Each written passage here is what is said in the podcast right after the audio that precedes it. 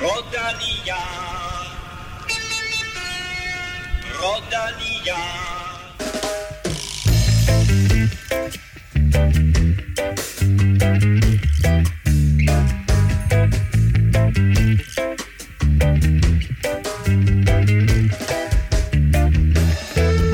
Professionelle cykelfelt har været down under for at køre Velunga Hill og mange andre sjove navne. Vi kigger tilbage på de seks etapper og sæsonens første World Tour løb, der fik en overraskende vinder.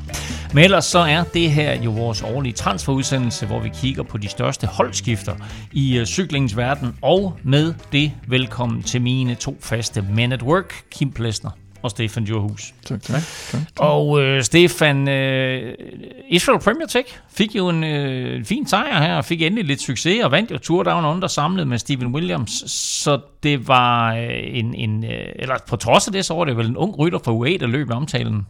Ja, det synes jeg. Altså ham her, øh, Isaac Del Toro fra, øh, fra UAE, øh, han viste i den grad, at... Øh, at han godt kan blive en superstjerne. Øh, jeg synes, han, han så virkelig, virkelig spændende ud, og at kun 20-årig øh, meksikaner, som, øh, som er bedst kendt fra sidste år, da han vandt uh, Tour de l'Avenir, ungdoms uh, Tour de France. Uh, men den måde, han også gjorde det på, var ret spektakulær, fordi at uh, han kan man sige, ikke bare vandt, der var jo også en, øh, en holdtidskørsel undervejs, øh, og på det meksikanske øh, landshold, der er ikke alle, der, der er lige gode der.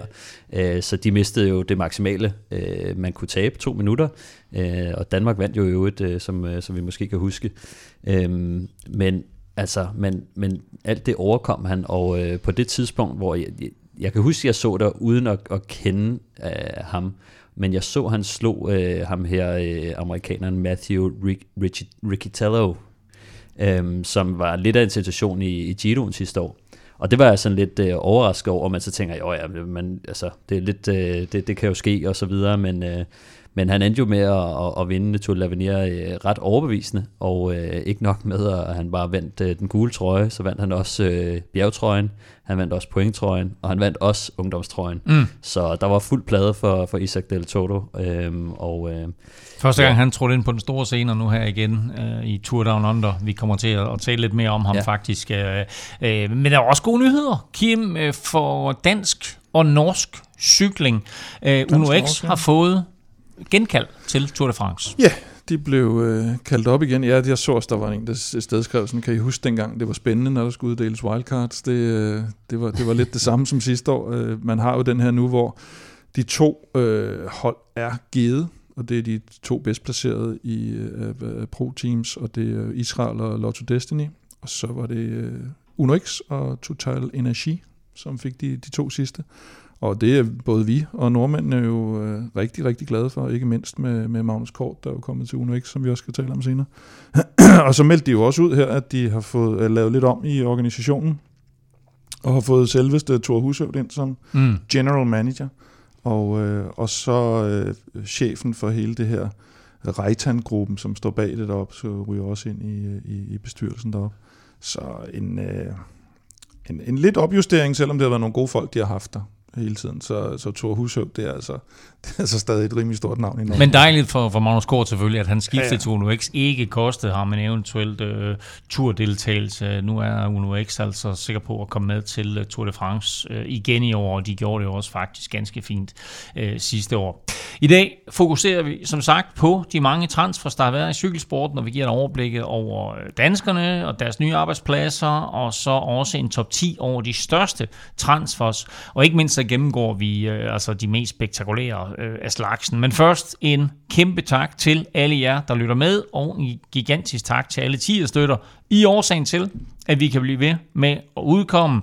Tak til alle, der har været med i lang tid, og velkommen til tre nye her i 2024. Jakob, Simon og Venneberg. Og øh, til dig, der sidder derude og mangler at tage din første føring, så er måske lige nu et godt tidspunkt at komme med på 10 af vognen, for der kommer altså masser af fede præmier i løbet af sæsonen, og vi trækker også lod om en øh, kop lidt senere. Husk også shoppen, hvor du øh, stadig kan købe vores t-shirts, øh, men vi også nu har kasketter, og så faktisk, det for nærmest, altså lige ved at kalde det en smuk dunk smuk dunk. Ja, det... det skulle også være populært med sådan noget uh, dad, dad uh, body. Dad body. Ja. Det var ikke det, der lå i smuk, smuk, smuk dunk. dunk. Og det, og det er ikke uddybe. Nå, det er fair nok. Nå, så jeg lagde op til, at du skulle fortælle, fortælle lidt om den her etisk lækre smukke jo, jo, jo, Hold i sort og uh, Velropa lyseblå. Gå ind på shoppen og find den. Du finder shoppen på uh, velropa.dk. Mit navn er Claus Elming. Du lytter til Velropa Podcast, præsenteret i samarbejde med HelloFresh. She said, Do you come from a land down under?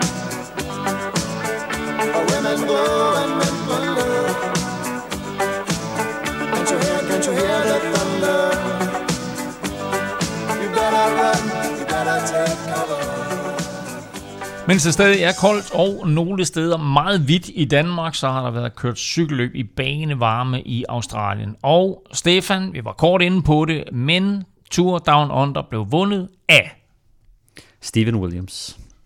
Ja, fra øh, Israel. Fra Israel uh, Premier Tech. Uh, en, en tiltrængt sejr og lidt medvind til, til til det hold, som, øh, som kan man sige, de sidste par sæsoner måske ikke har været øh, så flyvende, men, øh, men Steven Williams, han, øh, han træder lidt frem som en, øh, en lidt spændende rytter. Nu er det jo selvfølgelig Tour Down Under og sådan noget, men, øh, men jeg synes, han, han, kørte, han var rigtig godt kørende, han kørt klogt. Øh, vil sige, allerede på den, øh, på den første sådan lidt tricky etape, det var anden etape, som egentlig lignede en sprinteretape, hvor der var sådan en lille bump med, med 8 km til mål, hvor der så blev angrebet af Luke Plapp og øh, Quinn Simmons fuldt op, og så var det Isaac Del Toro, der endte med at, at køre solo hjem til sidst og spolerede sprinterfesten, men øh, der var Steven Williams fremme og øh, blev træer på etappen, øh, og dermed så, så havde han lagt øh, rimelig godt for land og lå til i klassementet. I Tour Down Under er det jo ikke de store forskelle øh, i, i klassementet, det ender med, fordi at det ikke er den mest voldsomme øh, profil, øh, heller ikke på, på de afgørende Det er så lidt Danmark rundt Ja, det, det er måske lidt hårdere end det også, ikke? Men, øh, men, øh, men ja, når vi kommer frem til Vilunga Hill, så er det jo typisk, altså vi ser tidsforskelle på sådan noget 10-20 sekunder, ikke? Øh, til vinderen og, og, og, og hovedgruppen, lidt, ikke? Lidt de der sådan brede-agtige veje, man også kender over fra Kalifornien, ja. at det, det bliver ikke det der øh, europæiske øh, klat. Nej, det er ikke sådan en italiensk øh, lille klassiker. Men, øh, men altså, Stephen Williams øh, blev også toer på, på Velunga Hill, øh, og øh, kom ind i samme tid som, øh, som Oscar Onley, som, øh, som jo tog øh, sejren den dag. Og så på den aller sidste etape, der øh, lå han jo side om side med Oscar Onley i... Øh, i klassementet. Øh, så det var ligesom op til, til de to, men øh, Only han, øh, han gik desværre lidt kold, og øh, Steven Williams øh, han hængte på øh, en, mm. alle de masse angreb og, og holdt, holdt sig rimelig kølig og endte med at, at vinde etappen og, og dermed også øh, Tour Down Under.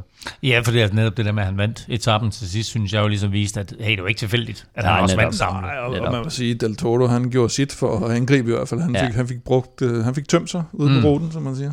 øh, det var der var, man kan bare se, hvordan han har været klar for sæsonstart. Han var som ja. sådan en lille, en lille kald, der skal på dyreskue der. der skal jeg tænkte også var det kald tyr? Var der et eller andet? Ja. Havde du, den har du tænkt over? Ja, jeg, jeg tænkte også, man kunne se, uh, altså, uh, hvor, hvor vild han var. Altså, han ja. kom jo lige fra nogle gode træninger, og sikkert en hel masse intens, uh, intense træningspas, uh, og det virker som om, at han var meget ivrig efter at komme ud og, og vise sig lidt frem, og angreb jo lystigt på, uh, på den sidste etape, men uh, Steven Williams øh, sad med og, og, og vandt, så det var, øh, det var ret imponerende, og Steven Williams er jo ikke en, en, som sige, ung rytter længere, det er klart, han kører på Israel, Israel men... Mm. Øh, men øh, Pensionistholdet. Men altså, han, han er stadig på Hvad, Men han har været 27 eller sådan noget, ikke? 27, tror jeg. 27, ja. ja.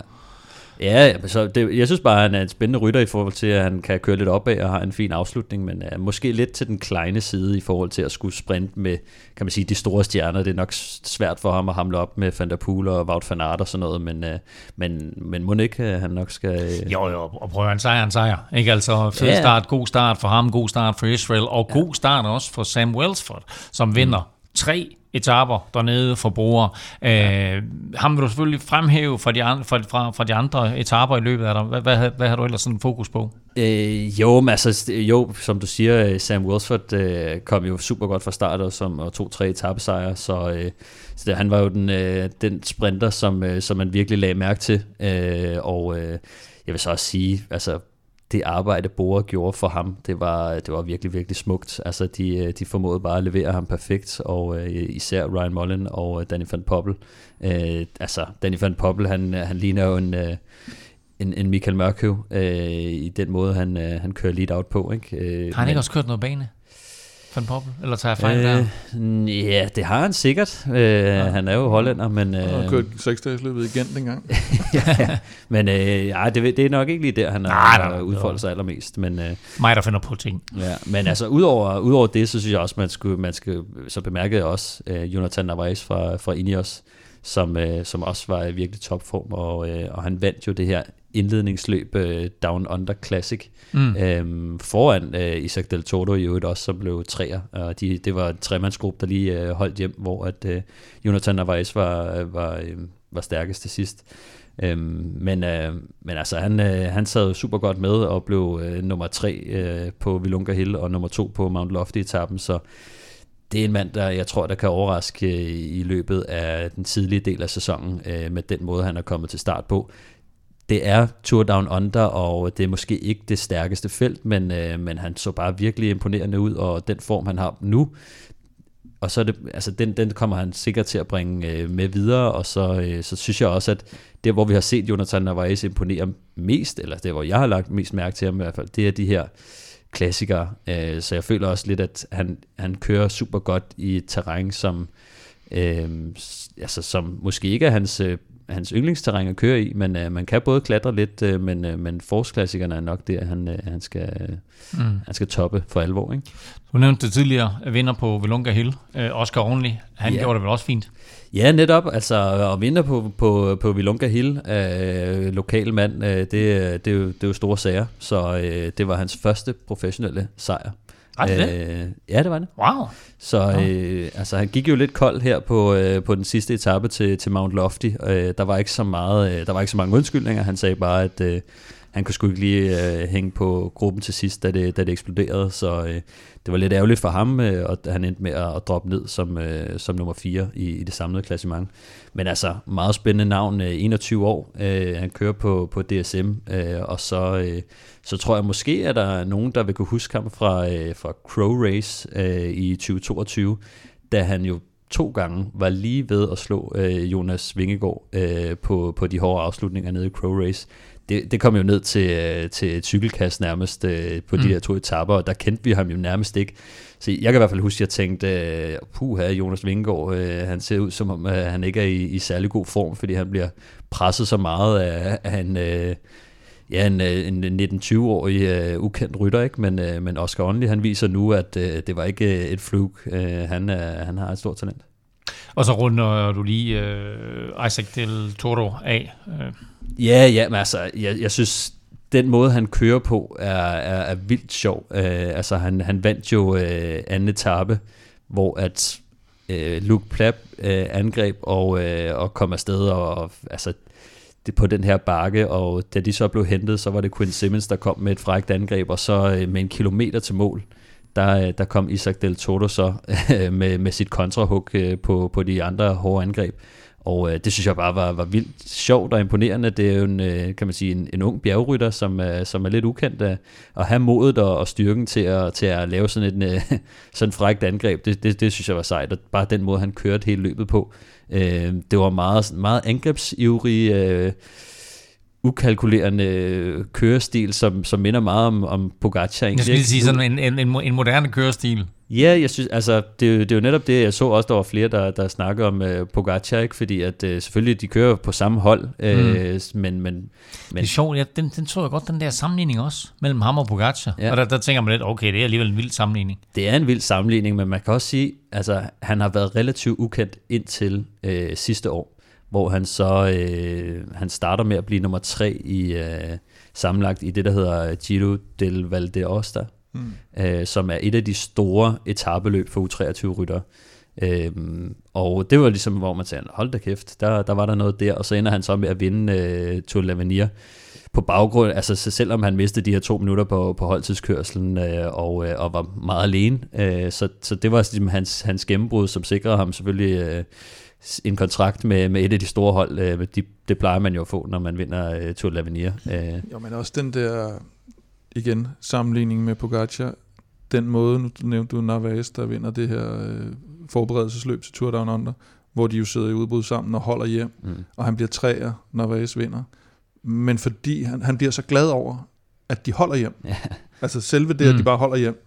Altså det, det, det er sådan ligesom det cykelløbsmæssige, vedeløbsmæssige i det, Ja. at han jo kører frem til Narvaez og dunker ham i ryggen og sådan noget. Og det er Fedt, rigtigt. mand. Ja, Ja, ja, det er Altså, rigtigt. at han bliver glad for egentlig bare at have været med til at skabe et fedt cykelløb. Ja. Det er jo også meget Pogacar-agtigt. Ja, og Altså- jeg så, jeg så nemlig også bagefter, så, så havde Jonathan Narvaez sagt, at ham der, Isaac Del Toro, han kørte fandme stærkt ud på ruten. øh, som også fik mig til at være sådan, at åh ja, okay, han blev sidst i gruppen, men, øh, men nogle gange, når, når, Ja. når, når man bliver rost på den måde, så, så, så er det også lidt tegn på, at han har været den i gruppen, der har ydet måske det største arbejdsindsats. Øh, Man så også, at han var jo den, der virkede stærkest faktisk på Mount Ja. Lofty på den sidste etape, men han fik skudt alt krudtet af med det samme, ikke? hvor Steve Williams han så lige tager og er den smarte, og Ja, trods ja. alt 27-årig, der lige... Men det er sjovt ved et klip, der du taler om, Kim, hvor han øh, kører op, og så Ja. ja. klapper Narvaez på ryggen. Jeg måtte se det flere gange, for jeg troede, jeg troede faktisk, du var Pogacar til at starte Ja. med. Nå. Jeg tænkte, sådan, åh gud, okay. Den brune Pogacar. Så, øh, ja, Men, øh, han være, ja. at få lidt sol dernede i Down Under, ikke? Du ved. Ja, men, øh, ja, men altså Isaac Del Toro er på UAE på en øh, treårig aftale, så ikke endnu den der helt øh, lange kontrakt, men tre år er nok også øh, fint, når han øh, viser det niveau og det talent. Så det ligner, at de har gjort et godt scoop med, med ham, og det bragte mig også til at tænke på de her meksikanske rytter, fordi jeg tænkte, hvem, hvad fanden har vi egentlig haft af, af meksikanere Store Jeg troede nærmest, at han var den, den, altså jeg tror nærmest, det var et af de største resultater. Hugo men, Sanchez. hvad? det er en fodboldspiller. Men, øhm, men så kigger jeg lige lidt på, på meksikanske ryttere. Der er jo ikke mange, som har været på top, top niveau, men, øh, men der var alligevel nogen, som, øh, som blandt andet ham her, øh, Raul Alcalá, som, øh, som blandt andet i, i 90'erne og 0'erne øh, var, var aktiv og vandt øh, San Sebastian og to etaper i turen. Og så var der også et andet, øh, der hedder Julio Alberto Perez Quapio, Han Der, var godt nok øh, ikke så stor der blandt andet vandt tre etapper i, i, i Giroen, så der har været nogle meksikanske ryttere, der måske har vist lidt vejen for, øh, for Isaac Del Toro, men, men der er altså ikke særlig mange, og, og, og kan man sige, alle de store resultater, meksikanske resultater, de er jo kommet øh, før han blev født, så, øh, så det, det Jeg kan ikke mindes at have hørt om en meksikansk cykelrytter før, og have vi lavet sådan en last man standing øh, omkring, hvilke nationer har vundet en etape i Tour de France, så Ja. vil jeg klappe i mine små hænder for den ære, der havde nævnt Ja, Mexico. rigtigt. Jamen inden øh, udsendelsen, så sad Kim jo og pralede jeg med, at troede, han kendte øh, Raul Alcalá, og jeg havde, Jamen, det, jeg havde aldrig ja, hørt navnet før. Ham kendte jeg, og så troede jeg også, jeg kendte, eller jeg kendte også uh, Alvaro Mejia, som jeg troede var fra Mexico, men ham fandt vi så ud af, at faktisk var kolumbianer, Ja, der det kørte, uh, blev fire i turen der i 93. Uh, Uanset hvad, så lyder alle de her navne som nogen, der burde være med i Narcos. Ja, det, Øh, Kim, øh, vi, vi har holdt jo også lidt øje med øh, Julian Philippe og glædet os til et gensyn med ham, øh, men det blev sådan konen ved nær ved næsten. Ja, og det har jo sådan lidt været historien med ham, at, at vi, har, vi har siddet og ventet, nå, er det nu, han kommer tilbage? Øh, er det nu? Og så, ja, nu er der lidt tegn på, på noget. Og, øh, og det var der også lidt her, han sad okay med, og havde også chancen der til sidst, og, og formåede så ikke at, at køre, køre med de forreste hjem og, og, og ender sekser. Øh, så jeg Men synes altså, egentlig, det mest, ja. det, det, det mest interessante, der kom ud af hans indsats, eller, eller det, at han var dernede, det var det, han sagde efterløbet, at han, han ligesom sådan øh, vidste ikke rigtigt, om han skulle køre for Quickstep næste år, og han vidste i det hele taget ikke, om han skulle køre cykelløb næste år. What? Så, øh, ja, så han er sådan Se, lidt ude øh, sagde i, han, at han overvejer pension? Ja, han vidste ikke, om han ville stoppe karrieren efter, efter den her sæson. Altså, det må, det sagde må han vi jo det se. ordret, eller var det mere sådan en... Ja. Øh, Nej, nej, altså det, er, altså det er jo tanker, han har øh, på baggrund af det, han lige har lavet der. Ikke? Ja. Men jeg tror, det er jo ikke kun Tour Down Under, det er jo, en, det er jo, en, det er jo en lang tid nu. Faktisk ja. sådan, er det, daterer det helt tilbage til hans øh, styrt i, mm. Hvad hedder det, Liège, ikke? Jo. At, at den har været svær at, at, at komme helt op på niveau for tidligere, og Flandern, hvor han også skal styrter ud. tilbage og til, til 2021, siden ja. vi så en, øh, en super sæson fra, fra ja. ham, ikke? og jeg kan huske, altså Lefebvre har jo også været ude efter ham og sige, at Ja, ja, til den løn, så skal man altså levere man- noget Mm, mere, mm. og så kan jeg huske sidste år, øh, der kom han jo sådan lidt tilbage, det var også efter sit styrt og alt det der, Ja. så vandt han jo øh, en af de første etaper i Dauphiné, ja. hvor at, øh, han bankede sig sådan på brystet, og så Ja. tænkte man, okay, Ja. nu, er, han- nu er han tilbage, og turen er lige om hjørnet og sådan noget, og så... Han, kan ikke, så gøre, han kunne ikke slet gøre det noget. færdigt i turen heller. Men bortset fra det, så sagde han jo ud over det, også efter løbet, at øh, han var positiv omkring sin form, og det selvfølgelig var Mm. tidligt på sæsonen og så videre, ikke? og han er i kontraktår, øh, så, så det er jo en, altså hvis han har lyst til at køre på cykel, så, så, er, det jo, så er det jo nu her, at han skal til at vise det. Plus, at, at det her, jo- altså, nu vinder han ikke etape dernede, men altså, han sidder trods alt med på alt det, der min- minder om stigninger. Og det er tidligt på sæsonen, ikke? Altså, så det kan jo også Ja, være men en, det synes en, jeg faktisk ikke. Han, altså han, jo, de sidste to øh, etaper, så sad han sådan nogenlunde med, men altså allerede på anden etape, da, øh, på den der lille stigning, mm. 8 km før mål øh, etappen, hvor Isaac Del Toro han vinder. Luke Plapp angriber, Jonathan Narvaez er, er, sidder i tredje position, Alaphilippe i anden position. Mm. Det er en, en stigning på en kilometer. Det Og ham. øh, lidt over halvvejs, tror jeg det er, der øh, slår Alaphilippe bare ud. Han, han kan sgu ikke følge Luke Plapp længere. Så Jonathan Narvaez, han, øh, han lukker hullet, og så er det de to, der faktisk får et hul.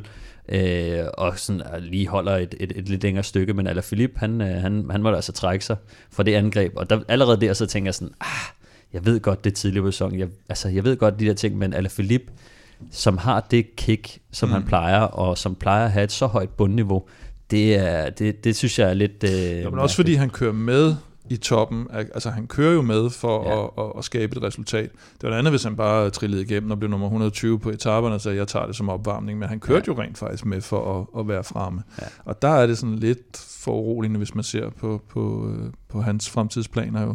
Og det kan jeg også godt forstå, han sig selv øh, måske tænker sådan lidt, jamen er det fordi, jeg har kørt træt i at være på Quickstep? Skal jeg have øh, ny inspiration et andet sted? Eller er jeg simpelthen blevet træt af at køre på cykel?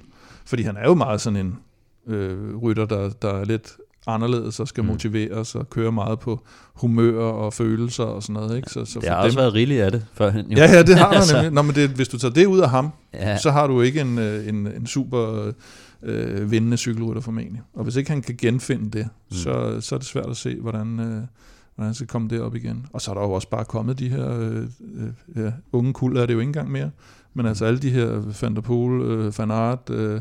Pogacar-typer, som jo kan det samme som ham, men bare lidt bedre nu. Mm. Og, nu, og så synes jeg også, det er spændende i forhold til det der med motivationen, at altså, nu skal Alaphilippe jo køre øh, nogle af de her øh, forårsklassikere. Mm. Han skal køre øh, Omloop, øh, Milan Sanremo, Strade Bianche, Flandern rundt, og så skal han køre Giroen. Mm. Så han nu kommer jo, jeg ved ikke, om han kommer med til turen, men altså, øh, det, det er jo ikke mange, der laver den der, og nu, når de skal have fokus på, øh, på Remco i turen, øh, så er der altså ikke plads til, Nej, så er der ikke plads til til. Alaphilippe, og øh, det, det ved jeg heller ikke, om han nu, altså, kan spille lidt ind på hans motivation, at han ikke skal køre det største cykelløb øh, i sit eget hjemland og så videre, ikke? Men, øh, men ja, det må jo komme an på en prøve. hvor han var tæt på at vinde, eller i hvert fald havde den gule fører, tror jeg, rigtig, Ja, rigtig lang ja. tid for bare et par år siden. Ikke? Vi havde øh, to danskere med i uh, Tour Down Under også, det var Mm. Johan Price Pejdersen og Kasper Pedersen. Uh, hvordan klarede de sig, Kim?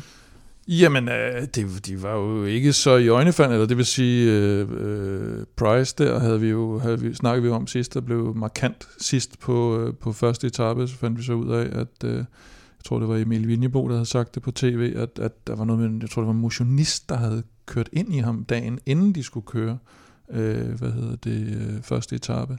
Så det var der en god grund til. Og så da jeg sad og så sidste etape der, så, så, så er det også så er det ude i grøften, øh, man så ham, fordi der var en Mm. eller anden, øh, der var kørt ind foran ham lige på, på ved foden af, af Mount Lofty der sidste gang. Så nok ikke noget, han ser tilbage på med, med den største fornøjelse, Price der, og, og Kasper P. var, han skulle have været lidt fremme og måske have spurtet, men, men så blev det en holdkammerat i stedet for, og var lige ude og, og lufte benene lidt på Willonga Hill etappen, men ikke noget, øh, men altså, som Stefan også siger, det er tidligt på sæsonen, øh, målsætningerne ligger et andet sted. De store målsætninger i hvert fald, også, også for en Kasper P., tænker jeg. Steven Williams vandt altså Tour Down Under, og øh, pointtrøjen, den gik til øh, Sam Welsford. Ungdomstrøjen gik til manden, vi har nævnt et par gange, knægten, vi har nævnt et par gange, Isaac Del Toro. Men vi er slet ikke færdige med ham, for vi vender tilbage til ham lidt senere. Men nu skal vi quiz. Og vi er jo kommet godt i gang med Det synes jeg. øh, quizzen. Ja, det synes du, fordi du bragte dig foran, Kim, med 1-0 i vores øh, første udsendelse. Og øh, Stefan, dermed så har du din første serveret i år. Sådan. Øh, vi talte lige kort om øh, Magnus Kort, og han er skiftet til Uno X. Øh, han har sæsonpremiere på Og, øh, lørdag eller søndag. Jeg kan faktisk ikke huske, hvornår det køres. Men øh, i Grand Prix Cycliste de Marseillaise. Og øh, det er jo sådan et løb, hvor øh, vi jo faktisk for bare et par år siden havde en rytter, der blev nummer to. mm, Kan I huske hvem? Mads P. Mads P. er fuldstændig korrekt. det ikke Han, sidste år eller ja, det var for i år, 2022. noget? Øh, bagved, Var det der, han øh, tabte modvindspurten til Carpio? Præcis. Lige nøjagtigt. Ah, det var godt, det ikke var quizzen, var. øhm, Der, vi der havde i der. 2005 øh, Nicky Sørensen, der vandt. Ja. Øh, vi har haft et par andre ryttere på podiet, mm. øh, sådan igennem årene. Men i 2001, mm. lad være med sådan der ud, Kim, der havde vi en rytter, der blev nummer et, og vi havde faktisk også en rytter, der blev nummer to. Mm. Så der er et point for hver af de to navne, I kan. Altså en dansk rytter. At, øh, øh, klart, der var en rytter, der blev nummer et, der var også en, der blev nummer to, og en, blev nummer tre, og en, blev nummer fire, og så videre. Men nummer et og nummer to var begge to danskere i 2001. Ja. Hvem blev nummer et, og hvem blev nummer to? Rækkefølgen er ligegyldig, men I får et point for hver af navnene, I kan. Mm. Er spørgsmålet forstået? Ja. Ja, Jeg ville hellere have haft spørgsmålet om øh, for to år siden, hvem der blev nummer to.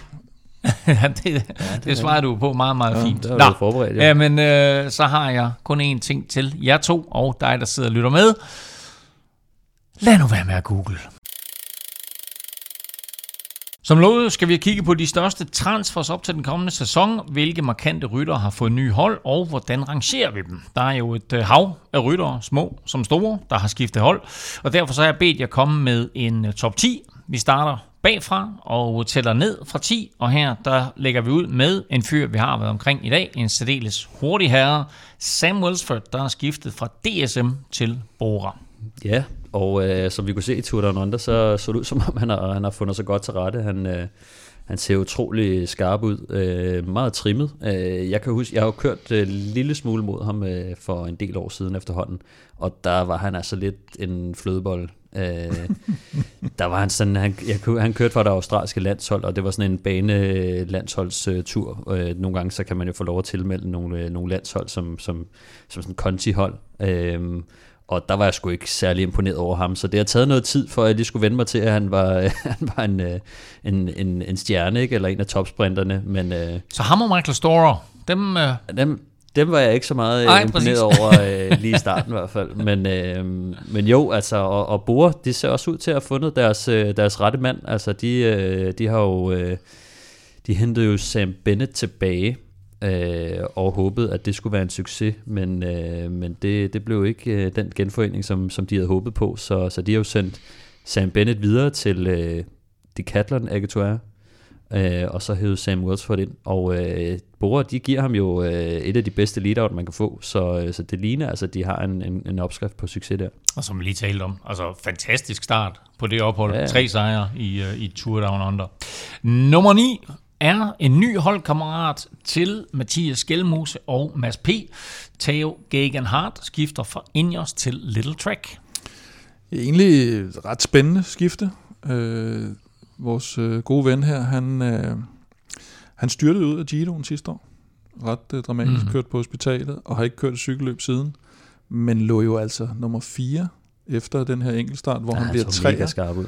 Han bliver træer sådan noget et par sekunder efter Remco, som godt nok havde corona, men et sekund efter, øh, øh, hvad hedder han, øh, Geraint Thomas, og foran Stefan Kyng og Roglic på en 35 km enkeltstart Mm. øh, som, som, øh, som klassementsrytter, og øh, jeg tror, det er meget godt set det her med, at man har Skelmose, man har Chikone, som måske lige nu er sådan nogen, der kan køre efter noget bjergetrøje og nogle etapper, og man ikke rigtig sådan ved, øh, det er ikke, det er ikke navne, man, man sætter op som en, en, en full-blown turkaptajn.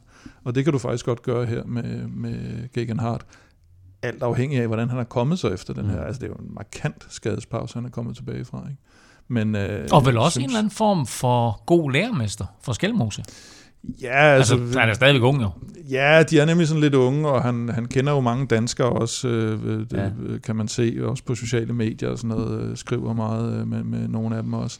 Så, så en, en, en rytter, der øh, virker som en helt utrolig god fyr, og meget kendt af, af danske ryttere og dansk cykelsport, og, men har lige den der erfaring mere, øh, specielt for, for, for Gino selvfølgelig. Og så, øh, så, og så, så, synes jeg, det er det der med de der, man har bare set det så mange gange med de her lange skadespauser, hvad er det for en rytter, der kommer tilbage? Mm. Det er det, der er satset i det her. Ja. For ellers så kan man sige, altså hvis det bare var øh, uden skadespause, øh, så var det et Mm. fantastisk indkøb, de havde gjort. Ikke? Jeg synes også, det, det, det er godt for, for Skelmose og, og for mm. Mm. ham. Men altså, jeg ved ikke, hvor meget han skal være lærermester. Øh, men altså har haft syv øh, gode år på, øh, på Ineos, mm. og, øh, og kommer fra en god skole. Altså den der britiske skole, øh, Ineos, øh, hvor de gør tingene på en, på en særlig måde, og er super professionelle i deres approach til, til træning og sådan noget. Øh, der, der satser jeg da på, at, øh, at det er ikke en dårlig mand at få ind for, for kulturen på holdet. Uh, Nej, altså har de jo også, altså udover Chikone, Skelmos, de har Patrick Conrad, de har øh, Bauke Mollema, de har, no, altså de har jo ja. mange, som egentlig også kan være måske mere i ugelange etabeløb, øh, klassementsrytter, så, så de har også folk til at understøtte ham. Vi skal se nummer 8, og vi bliver faktisk ved Little Trek. Til gengæld i stedet for at køre godt opad, så er det en fyr, der er rigtig, rigtig hurtig, når det skal afgøres på stregen. Jonathan Milan fra Bahrain til Little Trek. Det er også et super, super spændende navn. Øh, en mm. stor transfer. Uh, han var jo her, der og alle vejen i Giroen uh, sidste år. Uh, som vi kan huske, han tog fire andenpladser og en enkelt sejr.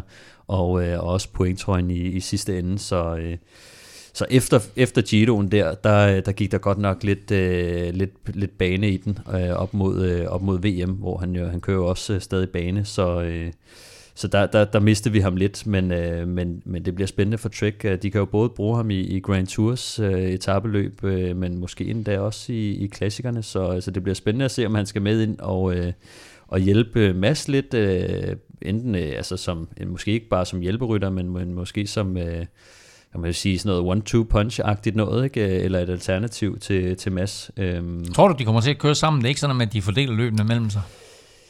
Det, det, det tror jeg ikke nødvendigvis. Altså jeg ved, at, at Mads han jo har, kan man sige, den ultimative kaptajnrolle på holdet. Øh, men til nogle af de store løb, øh, for eksempel Milano Sanremo, der vil jo nok ikke være skidt at have to øh, kort at spille på, og så sige, at hvis Mads er der, så er det, så er det ham.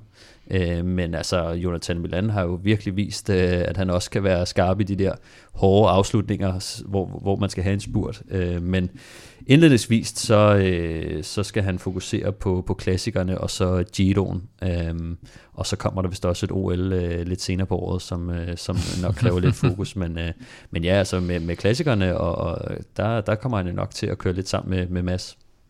Vi skal til nummer syv, og det er en af de mest øh, mest omtalte transfers mm. overhovedet. Ja. Skandale, ombrugst, transfer. ja. Kian Øtebrooks fra Bora til Visma Lisa Ja, det, var, det var meget omtalt, må man sige.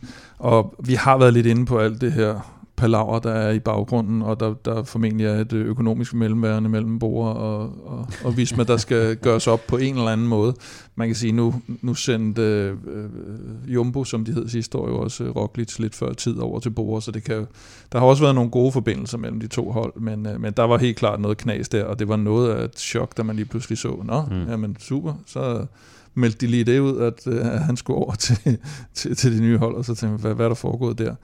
Det får de sikkert styr på. Det, der er faktum, det er jo, at øh, har man kunne se her, i, øh, når der er blevet skrevet lidt mere om det, at, at han mere eller mindre blev mobbet ud af, af det her hold, og ikke følte, at han blev respekteret på bordet blandt andet af Vlasov i, øh, i Vueltaen, der, der, der ligger og konkurrerer med ham om de her lidt sekundære mm. top 10 placeringer. Men kigger man på rytteren, så er det jo ham, der vinder uh, Tour de l'Avenir uh, i 22, altså året før uh, Isaac Del Toro.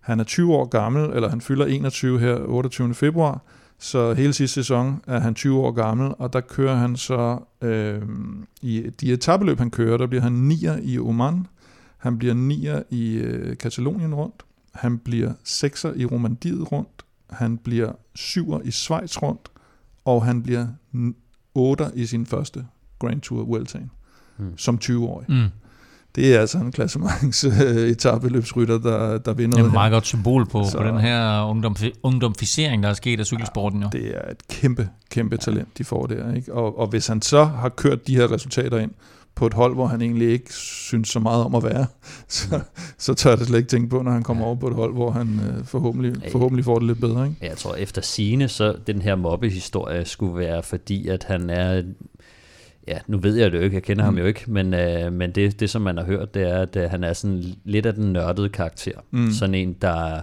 der ikke skal have et øh, glas vin eller en øl øh, til at fejre noget som helst, eller et glas champagne. Sådan en, der virkelig går op i alle de små detaljer. Ja. Og når man gør det, så kan det nogle gange, også specielt som ung rytter, ikke, så kan, så kan det, det kan godt irritere lidt, øh, nogle af de mere gavede, eller, eller kan man sige mere sociale øh, ryttere på holdet. Og når han så endda også gør det rigtig godt, øh, så, så, kan det, så kan det godt gå ind og blive sådan lidt irriterende, fordi mm. måske har han fat i noget, øh, men, men det der med, at, øh, at man ikke sådan lige kan være lidt mere social med de andre, og man måske kører lidt sit eget show, det gør måske også, at nogle af holdkammeraterne tænker, ah, ham der mand, øh, det, det er da lige meget. Nu, nu kører vi vores eget, ikke? Så, så, er der, øh, så er der syv holdkammerater og, og Kian Udebrooks øh, ved siden af. Ikke? Ja.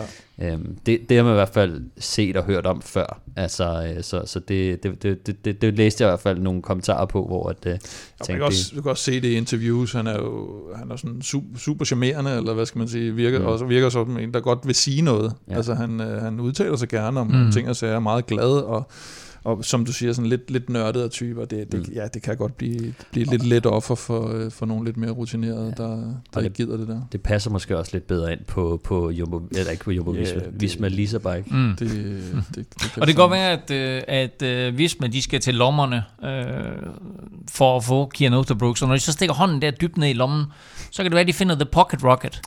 Fordi øh, på, nummer, på, nummer, på 6. pladsen her, der har vi nemlig Caleb Ewan, der mm. skifter fra Lotto Destiny til Jayco Alula. Ja, man kan sige, øh, det er måske tiltrængt. Øh, det så i hvert fald ud til, at han er gået lidt kold på, øh, på Lotto-holdet, og jeg læste også i en pressemeddelelse for holdet, da de, da de ligesom annoncerede, at han ikke skulle være en del af dem, at det, det var bedst for, for, for holdet og bedst for Caleb. altså, det virker også som om, at de har mistet lidt troen på, øh, i hvert fald med den løncheck, han har fået, at øh, det skulle være der, de skulle øh, lægge, øh, lægge pengene. Og man kunne, jeg synes også, man har kunne se på, om han har været lidt ugidelig, og sidste år kan jeg huske, vi snakkede med, med Andreas Kron om, at øh, de, bare, altså, han, de havde snakket meget om, at han skulle køre til stregen. Mm. Øh, og mange, rigtig mange cykelløb, hvor hvis han kan se, at han ikke kan vinde, så slipper han trådet. Og så i stedet for at tage den anden, tredje, fjerde plads, så drysser han lige øh, fem placeringer længere ned, som jo er sådan lidt weird, specielt for et hold som Lotto, som mangler de her point. Mm. Altså, ja. det, det giver slet ikke nogen mening, men... Og så øh, kommer Arno Delili ind fra højre, ikke? Ja, så, så dominerede han ja. bare det hele, ikke? Og blev, øh, blev sådan lidt en redningsmand øh, for dem. Øh, men altså, jeg kan sige, det er ligesom to historier, da han kommer... Han har kørt fire år på Lotto, først to sæsoner, fuldstændig vanvittigt. Øh, I alt fem øh, turetapper på de to sæsoner. Øh, blandt andet vandt han på Champs-Élysées. Øh, han tog også øh, to etapper i Giroen, mm. og, og, og en masse andre øh, store resultater de seneste to sæsoner, der har været et par gode resultater hister her mm. i, i nogle, kan man sige, pro-løb eller et et løb og så videre, men der har også været rigtig meget sådan noget lige ved næsten, øh, og, og når han så ikke spurgte til stregen, så begynder det også at irritere holdet, øh, at øh, så, så det, det er måske også...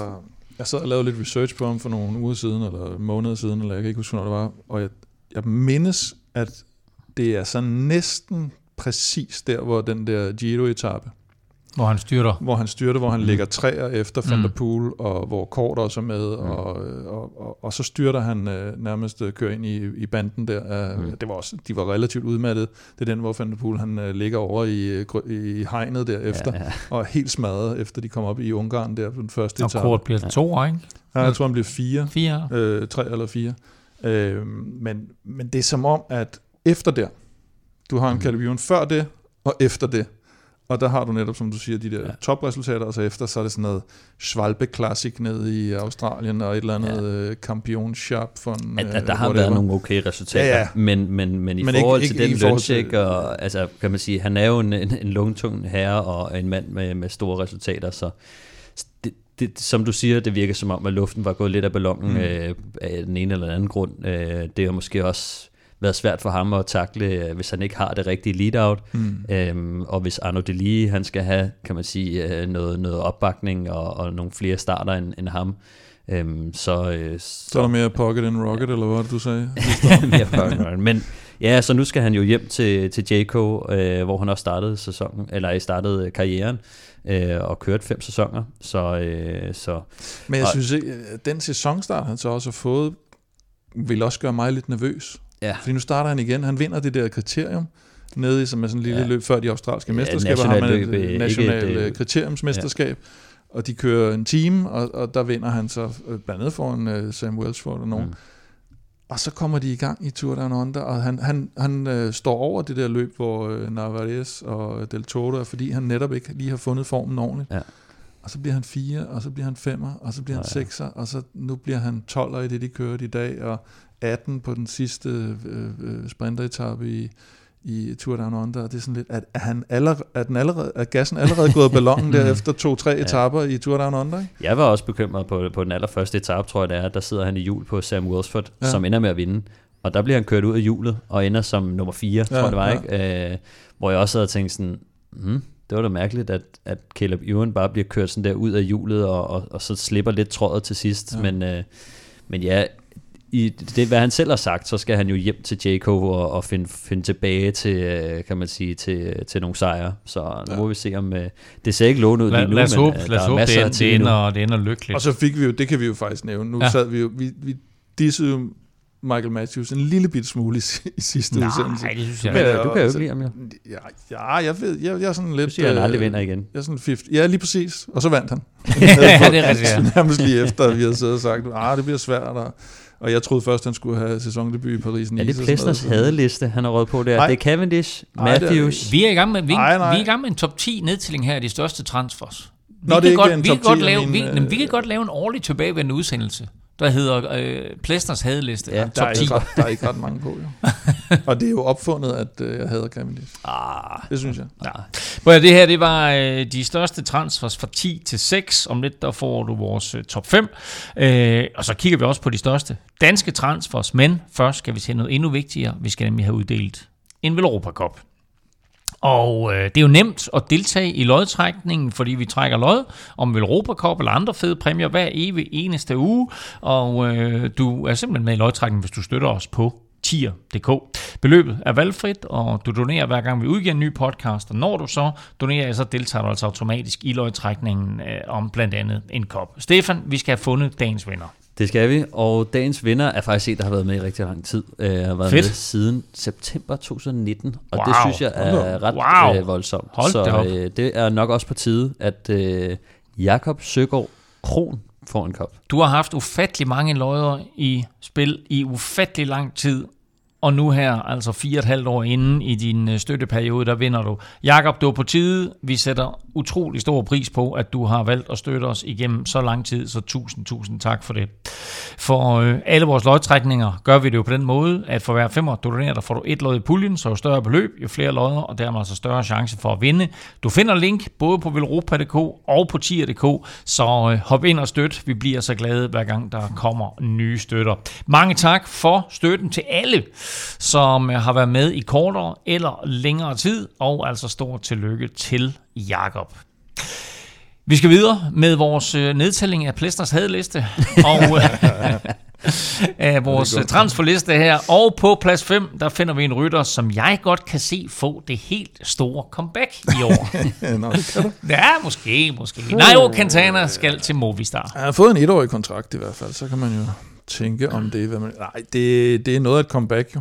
Øh, uanset nærmest hvad han laver af resultater, så er det et, øh, et overraskende comeback. Og, øh, og for ham et fantastisk comeback, tænker jeg, efter han jo mere eller mindre blev smidt ud af Akira Samsik efter, efter de her doping rygter og sager, der var om ham tilbage i 21-22, og har ikke kørt øh, på, på øh, Pro-Tour, eller hvad hedder det, World Tour-niveau siden, øh, siden 22, og så lige pludselig så hiver de ham sgu tilbage øh, på, på Movistar. Og lige nøjagtigt, og lige nøjagtigt, at det er Movistar. Ja, men altså, det- du ved, efter den der dokumentar og alt det ballade og så videre, og så videre der synes jeg, det var sådan lidt Movistar. Altså, Ja, Men det, det mangler jo bare, at de tager øh, Superman Lopez tilbage også. Og Landa. Så, kunne det være... Ja, Landa har så lige, øh, har lige et andet lille rendezvous med Patrick Lefebvre nu, men hvad hedder det? Det er jo... Altså, der er jo ikke nogen tvivl om, at hvis man kigger på hans resultatliste, han har vundet nærmest øh, alt, øh, især de, øh, de ugelange etabeløb, og, øh, og har også vundet øh, Giro. hvad er det, Giro og, øh, og Vuelta øh, tilbage i tiden. Men øh, Giro var i 14, og Vuelta var i 16, så, så vi skal alligevel også et, et, et stykke tilbage og blevet to i turen i 13 og 15, så det var der hans velmagsdage var.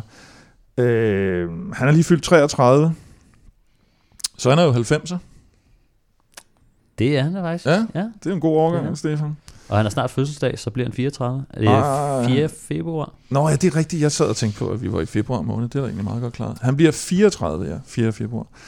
Øhm, jeg er ikke så sikker på, at han får et øh, fantastisk comeback. Nej. Men øh, det, det, det har vi jo så til gode at se, hvem der får ret af os to. Men øh, kæmpe signing, Men- og ærgerligt, der ikke er Netflix-dokumentar for Movistar. det kan jeg godt at se. Ja, det er nok, øh, det, det, den, den tror jeg ikke, tror jeg vil være lidt faldende i, i seertal, men jeg synes, Quintana, øh, nu kørte han jo ikke øh, sidste år, øh, men det sidste store, han kørte turen, der blev han jo nummer 6, altså i, i 2022. Ja. Men, øh, den blev så frataget øh, på grund af, var det Ja. tramadol? Ah, ja, hvad jeg tror, det det var, øh, Tramadol også. Ja. og, og så vil jeg sige, med tramadol, øh, der skal meget mere til at, at blive nummer 6 i turen. End af Det skal tramadol, der, men der var også en sag året før, mener jeg, hvor han... Øh, Ej, der, der, var, der var noget ballade med ham, ikke? Og man blev sådan lidt i tvivl om. Af Og, og det var, ja, der, der, har, der har været en hel del, og jeg skal ja. ikke øh, holde hånden øh, for meget over Quintana på nogen måde, men, øh, men tramadol øh, er nok ikke Ej, det. den har du aldrig Øh, øh, haft det helt store øh, halløj imod. Nej, men jeg, altså, jeg, har, jeg har blevet klogere blev, hvad blandt nogle læger, der har sagt, at det er lidt mere voldsomt, end, øh, end, jeg, end jeg troede, da jeg selv øh, lå, lå og rundt med det. Men, øh, men, øh, men ja, nej, men øh, det bliver spændende med, med Så I har flere ting og- til fælles. Tramadol og 1990. Det er dig og Bum. Quintana i Like This. Det er det. Sådan. Hvad hedder det? Han skal køre Giro og Vuelta efter planen i år. Så, Sådan. øh, Mm. Så han skal konkurrere mod Så vinder han i hvert fald ikke turen i år. Øh, Visma, Lisa Bike, har været meget aktiv i Kommer det. man ikke til at sige Lisa Bike? Altså det lyder... Lisa Bike. Ja, altså navnet Lisa, som i uh, Ja, sådan Coming to en America. pigenavne. Lisa. Lisa Bike. Jo. Jeg synes, Det- også, det- det, det- det, jeg synes, det er et mærkeligt. De er, Ja, også begyndt at skrive, de er også begyndt at skrive LAB. Ja, jeg, og jeg ved heller ikke, hvad det går ud på det der, for der skal, der skal, dele, er- der skal dele med lejes nogle cykler ud, hvis det er sådan, at man skal tjene penge Jeg på så den. det også for sådan noget nutrition og halløj, Nå, okay, og, ja. men det kommer vi tilbage Nå. til. Øh, det var ved at sige, det var, at de har været meget aktive øh, i det her transfervindue og Ja. hævet øh, nogle ganske store navne ind. Øh, og jeg håber, at de har fået fat i den rigtige Mathias Jørgensen. Øh, fordi når de kigger ned over listen der, så kommer vi til nummer 4 her, og det er ikke Mathias Norsgaard Jørgensen, men derimod Matteo Jorgensen, der skifter fra Movistar til Visma Lisa Bike. Ja, og det, det, er jo, det er jo et kæmpe stort navn egentlig, øh, de trækker til, og en mand, der faktisk passer ret godt ind, synes jeg. Og fik Øh, sit store gennembrud sidste år, ikke? Det, det må man sige. Øh, det, han er jo lidt speciel, fordi han er jo 91 høj, øh, og han kan både køre i bjerge og køre klassikere. Mm. Øh, sidste år, øh, der vandt han Tour of Oman foran øh, Maurits van Sevenen, som også er en rimelig god klatrer. Øh, så det var sådan lidt i øjenfaldene. Øh, nu var det måske ikke det mest stærke besatte øh, cykelløb, men, øh, men det, det er der stadig alligevel viser øh, tegn på, på noget kvalitet. Øh, han blev også toer i Romadiet rundt samlet, øh, som også er ret imponerende. Og så sammen med de resultater, så parer han det også lige med at blive nummer 4 i E3 Harlbække og blev nummer 9 i, øh, i Flandern rundt. Så Det sidste, altså, jeg ved godt, 9. plads, okay, man siger, at han bliver nummer 9, men 9 i Flandern rundt, Ja, det, det, det, virkelig- er, det er kæmpestort, Ja. og det er det, man kan, kan sidde med øh, altså i, i så svært et cykelløb, og, og blandt så mange, øh, det er jo, det er jo hele verdens eliten, øh, der, Præcis, der kommer. og som jo var en verdensklasse udgave sidste år. Ja, netop, så, øh, så det, det bliver spændende. Øh, jeg synes, han passer godt ind. Han ville jo selv gerne til, til et superteam, og øh, hvor, han kunne, hvor han kunne få den bedste, altså få mest fokus på, på sin egen udvikling, og blive den bedst mulige cykelrytter, og øh, der blev også nævnt noget om, at øh, han selv på Movistar skulle øh, betale for sin... Jeg ved ikke, om han selv skulle, men han gjorde det. Han investerede kraftigt i sig selv. Øh, så, øh, Nå, jamen altså, okay, ja, fair, fair, fair, fair, Nå, jamen, fair nok, men, men det var mere den der historie, der kom frem, hvor han sagde, det jeg gør her, det er, at jeg gør noget ud over det, der ligger inden for holdets rammer. Ja, men jeg det- investerer i mig selv. Ja, men hvis holdet de pakker højt træningslejr nok på dig, så har du ikke lyst til at tage flere. Altså, og det, det er jo det, de gør på, øh, på Mm. Visma. Uh, så for mig er det et tegn på, at han har været mere ambitiøs end holdet, øh, og gerne vil investere i sig selv selvfølgelig, men, men det er lidt øve, når man, altså, og det er jo kendt på de, hvis man har en, en okay løn, og er på, på nogle af de, kan man sige, i gåserne mindre ambitiøse hold, at man selv skal ud og, og købe sig til de samme vilkår som på de større hold. Øh, og det er jo det, han gjorde med, med at købe, betale for sin egen øh, ekstra højdetræningslejre og de her øh, små forbedringer og kosttilskud, øh, som han også kaldte marginal gains. Øh, og det er jo nogle af de ting, som, øh, som han får øh, på, på Visma. Øh, der får mm. han jo toptræning og, og alle de højdetræningslejre, han, øh, han har lyst til, og, og det nyeste nye inden for, øh, for hvad hedder det, kost og alle de her ting. Så, øh, så der, det bliver rigtig spændende med ham, og indtil videre så ser det ud som om, han skal køre et fuldt øh, klassikerprogram og turen, så han, er også, han får også et rimelig sjovt øh, løbsprogram. ham på Visma Lisa Bike, det bliver altså rigtig interessant. Ja, sådan ja. lidt uh, Tis Benot, ikke, som også kan både klassikere og køre lidt opad ja. til husbehov og sådan noget. Ikke? Lidt, ja. lidt samme type det måske. Bliver, det bliver vildt at, at få ja, ham ind i arsenalet, også med Laporte og Fanart og de ellers Van Barle. Van Barle. Altså, det hold, det bliver sindssygt, ikke? Uh, ja. og, og både det der med, at han kan køre opad og, og køre klassikere, det, ja. det, det bliver en uh, super, super god rytter for hende. Og så skal der lov for, at vi igen skal have fart over feltet, fordi mm. på tredjepladsen, der finder vi altså en af de hurtigste herrer overhovedet i feltet, nemlig Fabio Jacobsen, der skifter fra Quickstep til DSM. Ja, han er god til at køre lige ud. Øhm, han... Når der ikke er barriere. Man, man kan sige, sæsonen 23 blev sådan lidt, at han, han sådan lidt, hvad, hvad, hvad kalder man sådan noget? Han, han fløjtede lidt rundt på hist og pist, ikke? Altså, ja. han fandt aldrig det der. Han fandt ikke samarbejde med Mørkøv. Han, det, det blev sådan lidt en, en underlig sæson, og når man ser på, øh, på, på efter 22 sæsonen, sidder vi jo og, og skal lave den her, hvem er årets sprinter? Mm. Og vi sidder og skal vælge mellem Jasper Philipsen og Fabio Jacobsen. Og vi er sådan lidt uenige, og det, det skal Stefan jo have, hvis man ser på 23 i hvert fald.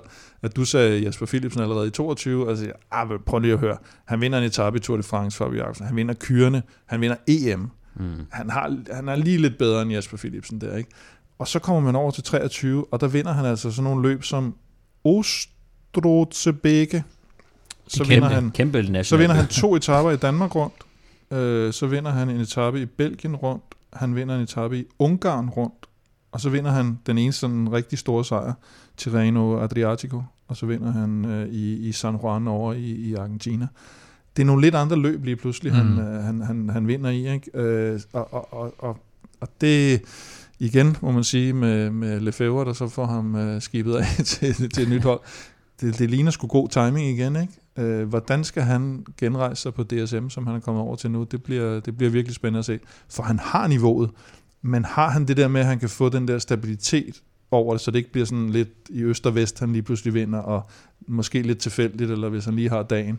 Han, han mangler noget stabilitet. Og hvordan, så, hvordan bliver han, øh, vi kender ham sådan lidt som sådan en freelancer, hvordan bliver han på et hold som DSM, der er så struktureret i alt, hvad de foretager sig? Ja, det kan nok gå enten den ene eller den anden vej, tænker jeg. Og han har, ja. han har fået en treårig kontrakt i hvert fald, så, øh, så, så de har selvfølgelig lidt tid til at, at lære ham at kende, men det oh, 27 fylder 28 til august. Ikke? Mm. Det, det, det er nu, han skal ind på sporet igen. Ellers så tror jeg, han tager den. Jeg tror, han kommer lidt fra den samme skole uh, inden Quickstep. Der kørte han på det, der hedder SEC Racing. Ja. Uh, og SEC Racing er også et uh, agentfirma, som har meget tætte bånd til, til DSM. Så, øh, så, jeg, så jeg tror, der måske er lidt et link der. Uh, altså, der er i hvert fald gode forbindelser mellem, uh, mellem SEC og der, hvor, der, hvor han er uh, med agentmæssigt og, og, og holdet. Så jeg tror, ikke, det, jeg tror ikke, det kommer til at blive en stor overraskelse for ham, men uh, det kan godt være, at han bliver utilfreds, ligesom vi har set så mange andre være, være lidt utilfredse mm. med, med holdet over tid. Nej, jeg har vundet 45 sejre, det er slet ikke det. Men, så men, men i, i gåsøjne kun de fire af dem i Grand Tours.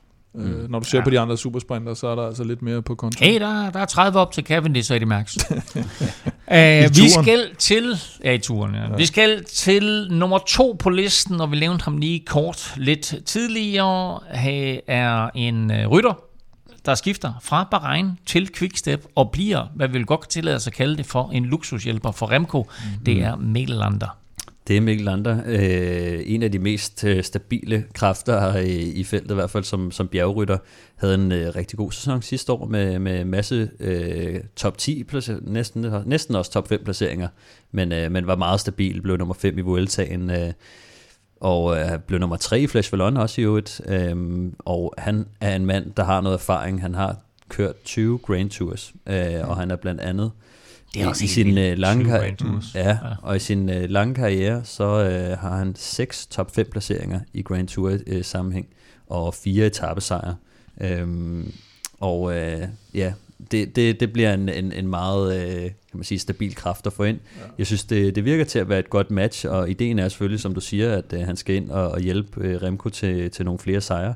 Og øh, kigger man på deres program indtil videre, så ligner det altså også bare det copy-pastet. De skal køre rigtig meget sammen. Øh, mm. Remco har måske nogle flere øh, Ardenner-klassikere, han skal køre, hvor, at, øh, hvor Lander måske kan sidde over, men, øh, men ellers så skal de øh, køre, køre sammen hele vejen op til, til turen. Men det er, vel, det er vel ikke så meget endagsløb, det drejer sig om for Lander. Det er vel øh, etabeløb, og så især Tour de France. Ja, ikke? ja, som jeg ser det, så er det også, at de skal de skal etablere et markerskab og lære hinanden at kende, og, øh, og, og, og de skal prøve selvfølgelig at vinde nogle af de her ulange tabeløb, som de også skal køre mange af sammen.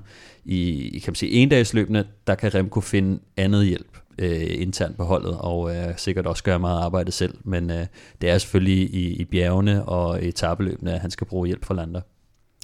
Og dermed kommer vi til nummer et, og den opmærksomme lytter har jo nok regnet ud, hvem det er, der er nummer et på vores transferliste her, fordi det er altså en af de helt store kanoner, og endda en tidligere Grand Tour-vinder, som dog ikke endnu har vundet sin Tour de France, selvom det var uhyggeligt tæt på for et par år siden. Det er naturligvis fra Jumbo Visma til Bora, Primus Roglic. Ja, ja øh, nå, men det er, jo, det er jo lige før, man ikke behøver at introducere ham, havde han sagt. Det er, det, han blev jo til overs øh, på, på, øh, på Jumbo Visma der. og den sidste øh, øh, søm i kisten, som vi også har talt om, det, det blev det her Sepp show i Vueltaen, hvor han lige pludselig blev nærmest tredje, tredje mand, efter han troede, han var kaptajn på holdet, og så, så ændrede tingene sig undervejs. Mm. Øh, man kan sige, turen 22 bliver det vel, hvor, hvor de stiller op som, som, som sidestillede kaptajner, ham og, og Jonas Vingegaard. Det, det er jo der, hvor, øh, hvor skillevejen er, at, at derfra, så, så blev Jonas bare mere og mere kaptajn, og Roglic blev mindre og mindre, fik mindre og mm. mindre status på holdet, og, og jeg synes, det er, altså det er sådan en helt no-brainer, den der, det er godt for alle parter, den transfer, der sker der. Mm. Jeg synes, det, det, det er jo selvfølgelig vildt. Altså Roglic er han er jo en af de bedste cykelryttere nogensinde. Ja. Øh, og han har kun, kun i går så han kørt otte sæsoner, alle sammen på, øh, eller han kørte på Adria Mobil øh, kontinentalholdet, øh, inden han kom til, øh, til, øh, til Jumbo. Og øh, altså, hvis man kigger på nogle af altså, de resultater, nu gider jeg ikke at liste dem alle sammen op, men altså, man kan også, jeg har fundet nogle lister omkring øh, de bedste ryttere nogensinde, og øh, der, ligger han, øh, der ligger han helt op omkring øh, sådan nogen som Tom Bonen, Rebellin, Gilbert. Mm. Øh, de har altså haft lidt længere karriere, så det siger lidt om, hvor, øh, hvor, hvor, hvor succesfuld han har været i de sæsoner, han har haft. Og han har jo været med til at tage det her taberhold, som mm. det jo egentlig var, øh, da de hed øh, Team NL, øh, hvad fanden var det, de hed? Lotto øh, NL Jumbo. Lotto NL Jumbo, øh, mm. de kom jo øh, fra det der tidspunkt, hvor de havde ikke nogen... Øh, Blanco, de hed Blanco, Blanco de havde Belkin. Ikke nogen, øh, det kom, det altså det var vel fordi, at, at Rabobank, Rabobank ja. på en eller anden måde kollapsede, og så skulle det bygges op derfra, både imagemæssigt ja. og pengemæssigt. Yes. Og så kommer Roglic ind, og nu nævner du nogle stykker der, som jeg tænker, det er ryttere, der vinder en dags løb. Det, der var så imponerende med Roglic, da han var allerbedst, og ikke sagt, at han ikke kan nå det niveau igen, det var, at han vandt samtlige af de der ugelange etabeløb, han ja, ja, op i. Ja. Var det 2021 eller 2022, inden uh, turen der, eller 2021, hvad vi tror jeg det er? Ja, begge to nærmest. Ja. Hvor han vinder. Altså det er alt, hvad han stiller han op Han har vundet Tirreno to gange, Baskerlandet rundt to gange, Romandiet rundt to gange, Paris-Nice øh, og Dauphiné. Og så derudover selvfølgelig tre gange Vuelta og en Giro. Tre etaper i turen. Meget, meget tæt på at vinde turen, som du siger øh, OL enkeltstart, tre gange Giro dell'Emilia, og den, den 12 etaper i, også, den 12 etaper i OL, OL guldmedalje, ikke? Altså, jo. Altså det, det er hvor, er, hvor, hvor, hvor, ser vi Rock, hvor ser vi Roglic og hvad han kan gøre for Bora øh, i en Tour de France, som efter hvad vi håber på bliver Pogacar, Vingegaard, Remco og Roglic. Ja, Pogacar tror jeg simpelthen ikke på kører klassement, men han kommer med. Tror du ikke? Øh, ja, det, det, det, det håber jeg næsten, han gør. Men nej, men jeg, altså det man også skal tænke på, det er, at selvom Bora også har et rigtig godt hold, så, så er det et skridt ned i forhold til det holdmæssige. Altså han, han, han får ikke samme støtte, øh, som, han, som han gjorde. Altså han får ikke samme støtte ryttermæssigt, men han Nej, får 100% opbakning. Han får, han får opbakning til gengæld, øh, men han har ikke samme kaliber i, i, i baser af, af ryttere. Men, men det hjælper jo heller ikke noget, hvis man ikke øh, får lov at, at køre efter ja. det her, man gerne vil køre efter. Og det er også, igen, så er vi tilbage ved, at det er et, øh, det er et genialt skifte, det her, og det, og det er endnu mere genialt, hvis vi får endnu mere underholdende cykling, fordi at rytterne så er spredt ud på nogle flere hold, end at, de skal sidde, end at vi skal sidde og se på, at historien bliver, hvem på Jumbo eller Visma Nu- skal sidde og, og, og vinde. Øh, så er det lidt sjovere, at de kører på nogle forskellige hold. Må jeg lige nævne øh, den opbakning, han kunne få i turen? Ja. Lennart Kemna, Aldrig hørt om ham. Matteo Sobredo, Daniel Felipe Martinez, Nico Dens, ja. Danny, van, Danny, Danny van Poppel, Alexander Vlasov og Jai Hindley. Ja. Det lyder sgu da som et meget godt hold. ja, men jeg tror så, at nogle af dem skal vel formentlig også lidt Hvorfor tager du Danny van Poppel med der? Øh, Ja, det forstår jeg heller ikke. Det er fordi han er kæmpe fan. Det, det er fordi, at... Øh, At de også skal han køre, havde spur- de han også, de også skal køre nogle spurter, eller hvad? Nej, lige nu der kigger jeg på, øh, på øh, Pro Cycling Stats, øh, hvem de har Nå, på startlisten. projected. Ja, men okay. det, det, det er jo, kan man sige, der er nogle af dem, der er mere underbygget end, end andre, men, øh, men, men, men altså, det er også bare nogle af de store stjerner på holdet, så jeg tænker også bare sådan, det var bare, når du siger, at det er ikke den samme støtte. Nej, de har ikke en... en, en altså, Nej, men jeg, det jeg måske også mener er, når, når, når Jumbo eller Visma, som de hedder nu, går ind i, så, så er det på en eller anden måde sådan en mere sammentømret enhed, der støtter op om en kaptajn, lige indtil de så ikke gør det mere åbenbart Ja. ja. i Vueltaen. Hvor det andet her, der har du også lidt nogle ryttere, som har deres egne ambitioner i måske også noget Giro og noget Vuelta, øh, Ja. ja. som, som nok ikke... Øh, Men altså, når du bare lige ridser de der det er navne op, gode- Stefan, Nå, ikke? men, Altså, det, er- der er der virkelig ryttere. gode navne imellem. ja, der er sgu jo alligevel rimelig god opbakning til ham, ikke? Og, og jeg Jo. tænker da også, at altså, Og han er især, jo, især hvis det er meningen, at Wout van Aert ikke skal køre øh, Tour de France. Altså, så, øh, så, så er der lige pludselig, altså, så mangler der en Der, hvor- superhjælper der for, for der, hvor, Jonas. der, hvor de måske også kommer lidt til kort, det er måske også det her med, at Roglic har det jo med nogle gange at få problemer på nogle af de flade etapper med noget styrt og noget Ja. ja. halløj, og, og der har Jumbo, eller Visma jo også, øh, der har de jo netop sådan nogle Van Barle typer, Benot og sådan Mm. noget, der kan ligge og passe på Poppel. deres... Øh, den køber de en af de bedste Så men... han ryger øh, tilbage til- Prøv at høre, vi, øh, altså, jeg glæder mig vanvittigt meget til, ja. til hele 2024 foråret her, men uh, især til, øh, til Tour de France, og, og forhåbentlig det der firekløver, der kommer til at kæmpe mod hinanden. Og det er altså nu med øh, Primus Roglic for uh, Bor Hans Grohe, eller Og vi glemmer jo næsten, altså vi glemmer jo næsten, at han vandt Giroen sidste år. Primus Roglic. Ja, altså alt, alt, alt, vi snakker, snakker om uh, på Vueltaen en, hele tiden. på en vanvittig fed enkeltstart, hvor han er af sin cykel på et tidspunkt. Nå, Ja, det er rigtigt. ham, der Altså, og, og alligevel slår Geraint Thomas med de der øh, halvandet minut, eller hvor meget det var, der, der var behov for. Ej, så meget var det ikke, men, øh, men han slog ham med halvandet minut, tror jeg. Øh, det her, det var vores countdown. Fra, Nå, øh, fra, fra 10 til 1. Der kommer flere transfers ja. Lidt senere i udsendelsen, fordi vi skal også have kigget på, øh, på de danske transfers blandt andet, mm. og så har jeg også lige bedt jer om lige at kigge på et par andre navne, hvor jeg lige sådan tænkte, hold da op, hvad skete der lige der? Men øh, skal vi ikke lige øh, slutte hele den her sektion af med lige at øh, nyde en, øh, jeg vil sige godt glas vin eller champagne eller hvad? Prøv at høre, vi skal have i gang i noget Hello Fresh. Aftensmad. Stressende indkøb i ulvetimen. Ingen tid til et hjemmelavet måltid. Med Hello Fresh er oplevelsen anderledes. Du får enkle opskrifter og lækre retter, som hele middagsbordet elsker. Skræddersy din måltidskasse på hellofresh.dk for friskende enkelt. For nu skal vi snakke med om måltidskasser og det faktum, at du kan spare hele 1.199 kroner, hvis du vil prøve HelloFresh. Gå ind på hellofresh.dk og brug vores kode, der er HF Villeuropa. HelloFresh er, som du sikkert ved, øh, måltidskasser, sund og varieret kost, masser af forskellige opskrifter og muligheder, og du kan prøve 5 uger nu med en rabat på altså 1.199 kroner. Så øh, gå ind på hellofresh.dk og brug koden HF Villeuropa. Øhm, det er januar, og som jeg sagde i sidste udsendelse, så øh, spiser jeg faktisk ganske sundt, måske lige bortset fra de der NFL-søndage.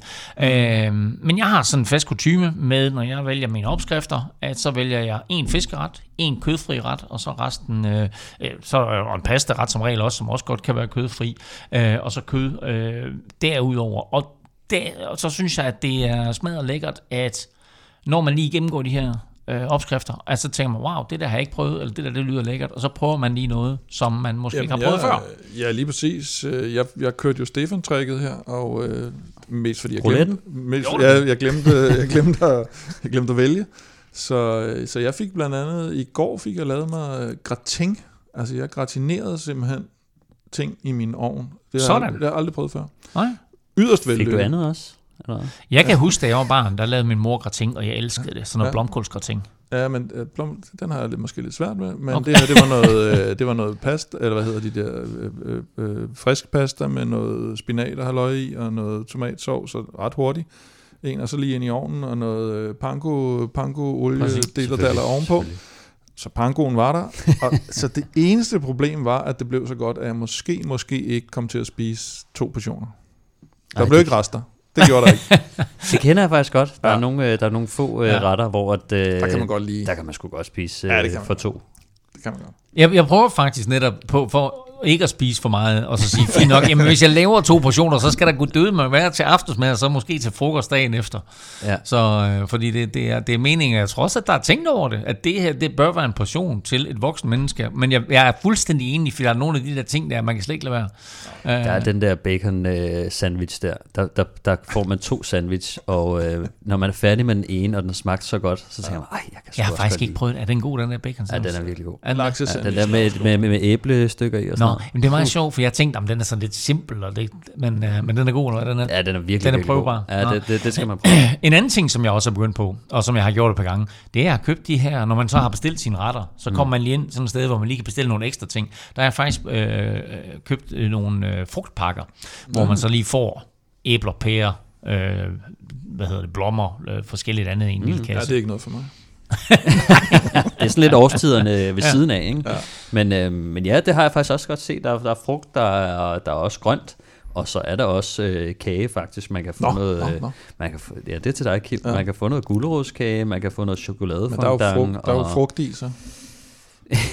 ja, det, det kan man sige. Der er også cheesecake. Der er alt muligt Er lækkert. der cheesecake? Ja, det er der.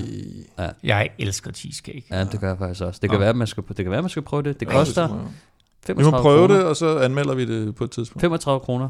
Så, øh, så er der cheesecake med i... Øh, Så anmelder jeg cheesecake. Jeg siger, jeg siger til HelloFresh, at vi skal have cheesecake i næste uge. Ja. Ja. Nå. Øh, Udover de her ekstra ting, så er det altså super, super nemt at gå til HelloFresh. Man føler sig nærmest som kok, fordi øh, alle ingredienser kommer i en pose. Super nemt at gå til. Du får et opskriftskort, der passer til posen, og så er det ellers bare at gå i gang. Og bestiller du de hurtige retter, altså, så har du mad på en 20-25 minutter. Øh, og ellers så øh, er der altså 30, 35, 40 minutter, hvis det er sådan, at man har lyst til at bruge lidt ekstra tid på det. Men øh, super nemt at lave mad, super nemt at rydde op. Så prøv HelloFresh nu. Brug koden HF Velropa og få op til ja, små 1200 kroner, kroner i rabat på dine første fem måltidskasser. Øh, du kan godt finde det her tilbud andre steder, men bruger du koden HF Velropa, så støtter du podcasten her. Og øh, du må altså også meget gerne dele koden med venner og bekendte. Så øh, gå selv ind på hellofresh.dk, eller bed dem om at gå ind på hellofresh.dk, og så brug koden HF Velropa.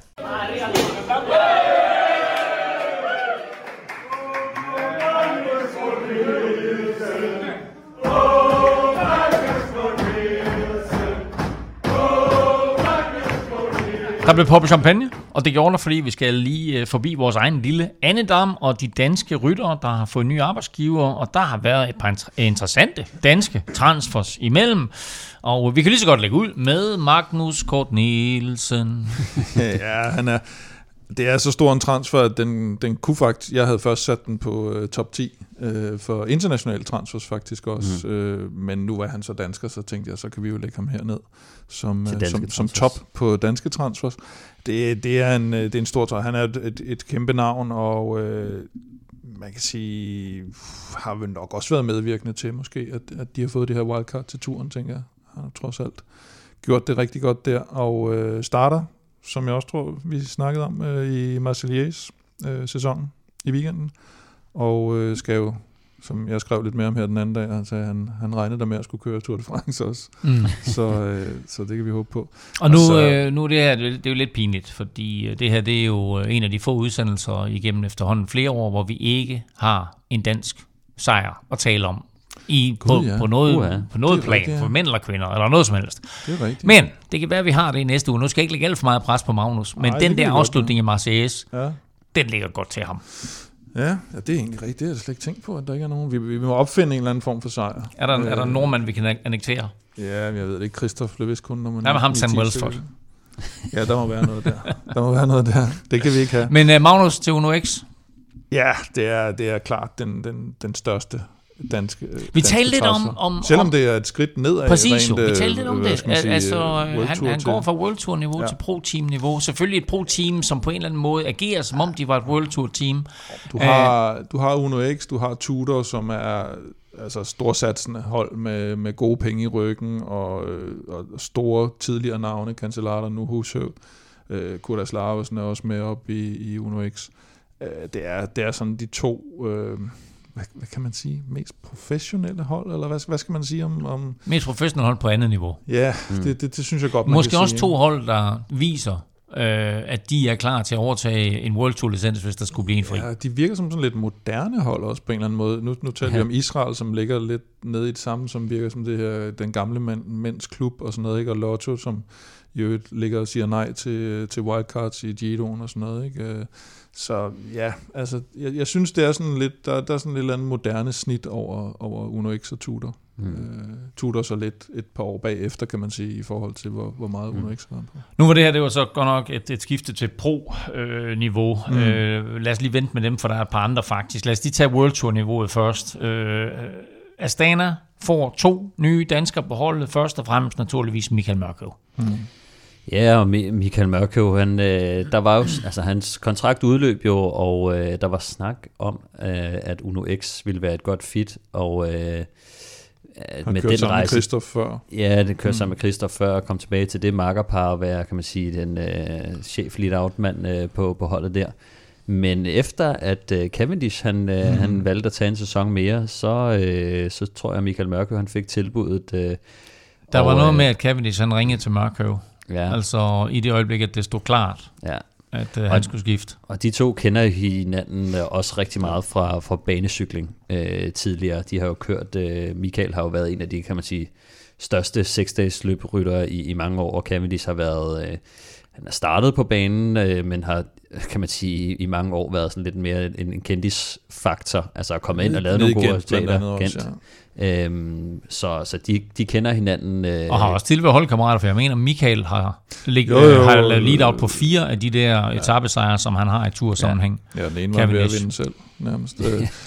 og også, nu talte vi om Fabio Jacobsen, man kan sige, det, det samarbejde fungerede lidt bedre øh, med Cavendish, end det nogensinde kom ja. til at fungere med, med Fabio Jacobsen. Det fungerede bedre med alle. Det, ja, ja, det kan ah, sige. Elie Viviani var også sådan lidt Ja, lidt mærkeligt. Og vi ved, at Cavendish har jo snakket øh, så, altså så godt om, om Michael i, i meget lang tid, og ved, at han er en af de bedste lead-out-rytter, måske den bedste, man kan få. Øh, så, så det bliver spændende at se det makkerpar, øh, som Det er projektet som vi tager, for 24, ikke? Altså det, ja, det, det, det, de, de begge to stiler helt jeg vildt tror efter. Også, jeg tror også, det er lidt sjovt for Michael at have sådan et projekt, ja. hvor han kan slutte af med, med at blive historisk. Ikke? Det vil også være en, en rigtig flot krølle på, på hans på ting, karriere. Ja, ja lige nok, ikke? Hvis de ja. får nummer 35 sammen. Ja, altså, det vil være stort. Og, så, og, og hvad, er de, hvad er de 38 begge to? Noget, eller ja, ja, ja, ja, ja, det, er, det er vanvittigt. De er over 70 til sammen i hvert fald. Og udover det, så er Anton Charmik jo også kommet, kommet til Astana fra, fra Uno X-holdet. Øhm, han har jo vist i, i nogle cykelløb, at øh, han godt kan køre med i, i toppen. Måske ikke af de allerstørste cykelløb, men, øh, mm. men der er altså også en hel del... Øh, professionelle store cykelløb øh, rundt omkring i verden, øh, hvor, øh, hvor de kan sende ham til jeg synes altid, jeg er lidt bekymret øh, med, med, med, med sådan noget. Der var også den med Gregor, ikke, hvor han endte med at blive kastet lidt øh, mm. hulter til bulter til nogle cykelløb, for, som, som fyldt nærmest, og så kunne man håbe på det bedste. Det, det kunne jeg være lidt bekymret for med, med Anton, øh, fordi at han kommer til at være meget alene, og, og er måske også lidt mere en indadvendt type. Ja. Det er lidt spøjskifte. Men, øh, men om ikke andet, så er han på, på, på et uh, World Tour hold, mm. og, øh, og kan få chancen for at vise, øh, hvad han kan i, i nogle af de største cykelløb. Så har vi øh, et hold som øh, JK Alula, som har hentet øh, Anders Forlager. Ja, og det er altså, han er jo også en af de her sådan semi-ukendte danskere, som, øh, som er slået igennem øh, nede på den italienske scene, øh, og sådan, synes jeg flået lidt under radaren. Så synes jeg, han blev også lidt kendt for det her øh, Swift øh, cykling øh, VM øh, i, øh, i øh, det er jo ikke VM i Swift, men VM i e-cykling hedder det jo, mm. øh, hvor han jo også har været øh, en af de bedste i verden i, i nogle år. Øh, så, så det bliver spændende at se, øh, hvad han kan på, på den helt store scene. Han har i hvert fald et talent, øh, men det her e-cykling og, og Swift noget, det er jo typisk øh, en lidt speciel kategori, fordi det er korte distancer, intensive, øh, det, er sådan, det, det er måske en team, og så, øh, og så kører de nogle, øh, nogle ret eksplosive øh, efforts, så, så, så det, det er lidt noget andet at køre uden for at køre lange cykelløb, øh, som, som jeg er spændt på at se. Kan han finde ud af det, så virker det som om, man har et, et, et ret stort talent. Men vi så ja, jo J.J. Vine komme direkte fra e-cykling ja, til. Ja, han er så også den eneste rigtige, der har haft stor succes øh, fra, Hvad er Anders Forlær bliver den næste? Ja, det kan vinder, han vinder både en etape i uh, Baby Giro og i Tour de l'Avenir sidste år. Ikke? Han vinder ja, ja, jo i princippet ja, ja. to i Tour de l'Avenir, fordi vi vandt uh, holdtidskørselen, men, ja. men vinder to etaper og bliver, bliver ja. to i pointkonkurrencen ja. i, uh, i, i l'Avenir. Ikke? Og det tror jeg også, det, det er der, der hovedsageligt er blevet kigget lidt mod, uh, mod, mod Anders Forlær. Ikke? Så kan man mm. sige, e-cykling og, og den succes, han har haft på den italienske scene, bakker det selvfølgelig op, at, uh, at der er et stort talent. Uh, men, uh, men klart, uh, Tour de l'Avenir var, uh, var den store. Og så skal vi til Ineos Grenadiers, som også har været ude og shoppe lidt dansk, nemlig Theodor Storm. Ja, som jo egentlig først skulle være skiftet til, til Ineos øh, næste år, og, øh, og, og egentlig havde lavet aftale med, jeg tror det var Quick og, og Moberg, mm. øh, som så øh, generøst øh, lod ham øh, lod ham forfølge sin drøm et, et år tidligere. det, det, det, det kan man jo godt forstå, og, og det bliver en kæmpe udfordring for ham at komme, uh, komme over på et Ineos, som selvfølgelig, jeg tror også, vi har talt lidt om tidligere, at uh, for, for, hvis man kigger tilbage på Sky-dagene, og så kigger på Ineos nu, så, så synes jeg, der er lidt forskel. Ikke? Der var de jo det klart dominerende mandskab, de havde større budget end alle andre, og, og nu er de blandt de større hold, og, og, og, og blandt de sådan, dem, der laver nogle, nogle okay store resultater en gang imellem. Ikke? Men de er slet ikke dominerende på samme måde, men, men derfor alligevel at gå fra øh, NPV Karl Ras øh, til, øh, til Ineos, mm. sådan lige et skridt. Det, øh, det, det skal nok blive spændende. Og han kan også godt, som du siger, måske blive sendt ud på nogle lidt øh, forskellige opgaver, men, men det er så også mere ventet. Det er det, han måske ja. kan forvente sig af sådan en første sæson. Han skal med for at lære, han skal med ja. for at få noget erfaring, han skal sikkert ud i nogle udbrud og ligge og måske få lidt tv-tid i nogle, nogle løb. Og, øh, men der er altså, igen, talentet er der ikke noget, der er ikke noget tvivl om. Det, det, det er ret imponerende faktisk. Og jeg, men jeg tror også, i forhold til den pointe med, at de opgaver, han måske skal have nu, mm. er det selvfølgelig ikke en hovedrolle øh, overhovedet ikke. Mm. Det, det tvivler jeg i hvert fald på på, på stort men, men det, når man kommer ind på et hold som Ineos, der ved de godt, de, de, skal, bygge, de skal bygge rytteren op. Øh, hvis man kommer ind på Astana, der er de altså ikke lige så gode til at udklække uh, talenterne, som de er på Ineos, uh, Jumbo og så videre. Øh, men, men Theodor Storm er jo altså, virkelig, virkelig spændende. Sidste år, der blev han nummer tre til juniones uh, Paris Mm. Uh, og så, uh, som vi måske også skal huske, så uh, var han også uh, rigtig flot med til, til VM, hvor, mm. hvor Albert vandt. Der blev Theodor nummer 5. Og så har han egentlig også bare kørt øh, en masse sejre ind på, på dansk grund i, i nogle af de danske løb. Og, øh, og så har han jo også super, super god banerytter, øh, og, øh, og har jo kørt sammen med Michael Mørkøv, øh, en øh, dannet par øh, mm. med ham øh, til, til 100 km, og øh, eller der var et, øh, og til når jeg siger 100 km, så mener jeg, at der er et, øh, nytårsløb inde i Ballerup, øh, som er et ret stort, øh, ret stort cykelløb. Der dannede han par så, med Michael Mørkøv som par nummer syv, hvilket er en ret stor ting. Øh, især for sådan en, en, en ung rytter, så det viser også bare, at... Og kørte jo også parløb nu her, sammen med Michael Mørkøv ja, til EM. Præcis, ja, så, øh, så det er jo øh, altså det, det er meget vildt at, øh, at, at komme ind og, og danne par med Michael Mørkøv, fordi Michael han kører når han kører, så vil han gerne have øh, en af de bedste øh, at køre med, måske den bedste, og der, der er Theodor Storm altså en af dem, så det passer også godt. Ineos har også en forkærlighed for dem, som kører på banen, øh, fordi mm. at det, det, banesporten er også ret stor i, i Storbritannien, så, øh, så det er jeg helt sikker på, at de, de også godt kan lide, at de gamle, han, at han gamle har Sky-hold blev, jeg tror, Kim næsten, næsten nævnte det tidligere, også blev bygget op omkring øh, banecyklingen i England, ja. så de ved mm. godt, hvad de får der. Ja, øh, men det er også et stilskifte for dem, at de går fra at kigge efter unge sydamerikanere til at kigge efter en ung gut fra Holbæk. så, du nævnte det også lige, Stefan. Theodor Storm gjorde det øh, rigtig, rigtig flot i VM, mm. øh, og sørgede for, at hans holdkammerater, ser gode ven, øh, Albert Philipsen, vandt det der ungdoms-VM, og det var bare en af de ufattelig mange sejre, som Albert mm. Philipsen har haft. Og han har sat navn på, eller Little Trek, har sat, Little Trek har sat navn på, at det bliver dem, som øh, skriver under med ham. Hvornår får vi ham at se? Ja, det bliver så først øh, næste år, han kommer over. Øh, lidt ligesom Theodor Storm først skulle have været over til, til Ineos næste år. Og det, ja, det er jo ikke helt det samme, fordi at, at uh, Albert han er for ung. Han, skal, han kører ja, præcis, en, det, en juniorsæson mere, ja. øh, hvilket også er fuldstændig vanvittigt, øh, før at han... Men altså, det er vildt at få skrevet en kontrakt allerede nu. Altså, øh, han, er, han var første års junior har et, øh, ja, en det sæson for, Forskellen var her, at der var jo en hel masse Ineos også, der var interesseret ja, i Albert Phillips blandt mange hold, selvfølgelig. Fordi du tænker, at det her er sådan århundredes talent nærmest, ikke? ligesom da, da Remco kom frem. Og så står der mange i kø, og så, så det at få skrevet med rytterne er det mest vigtige nu. Det er ikke ja. sådan lige, hvad, hvad skal han køre nu, eller hvornår næste år.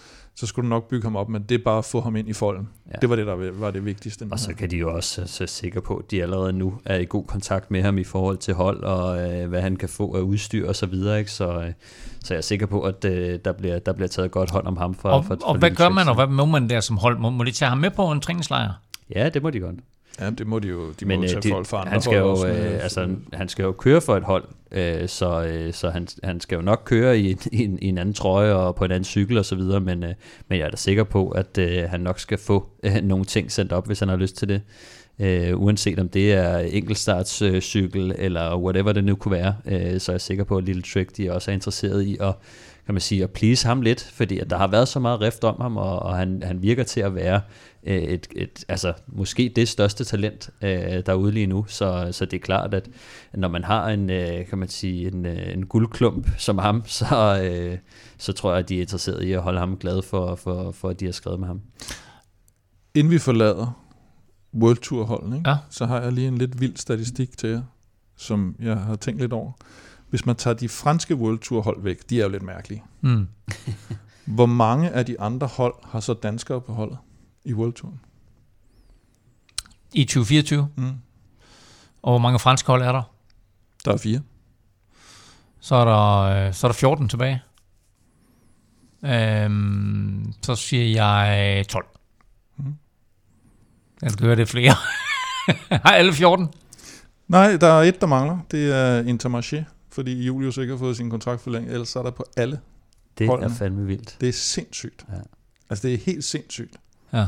Jeg kan huske tidligere, øh, da, da, da kan man sige, uh, Bjarnes hold lukkede, ikke? eller hvad ja. hedder Tinkovs hold uh, lukkede der.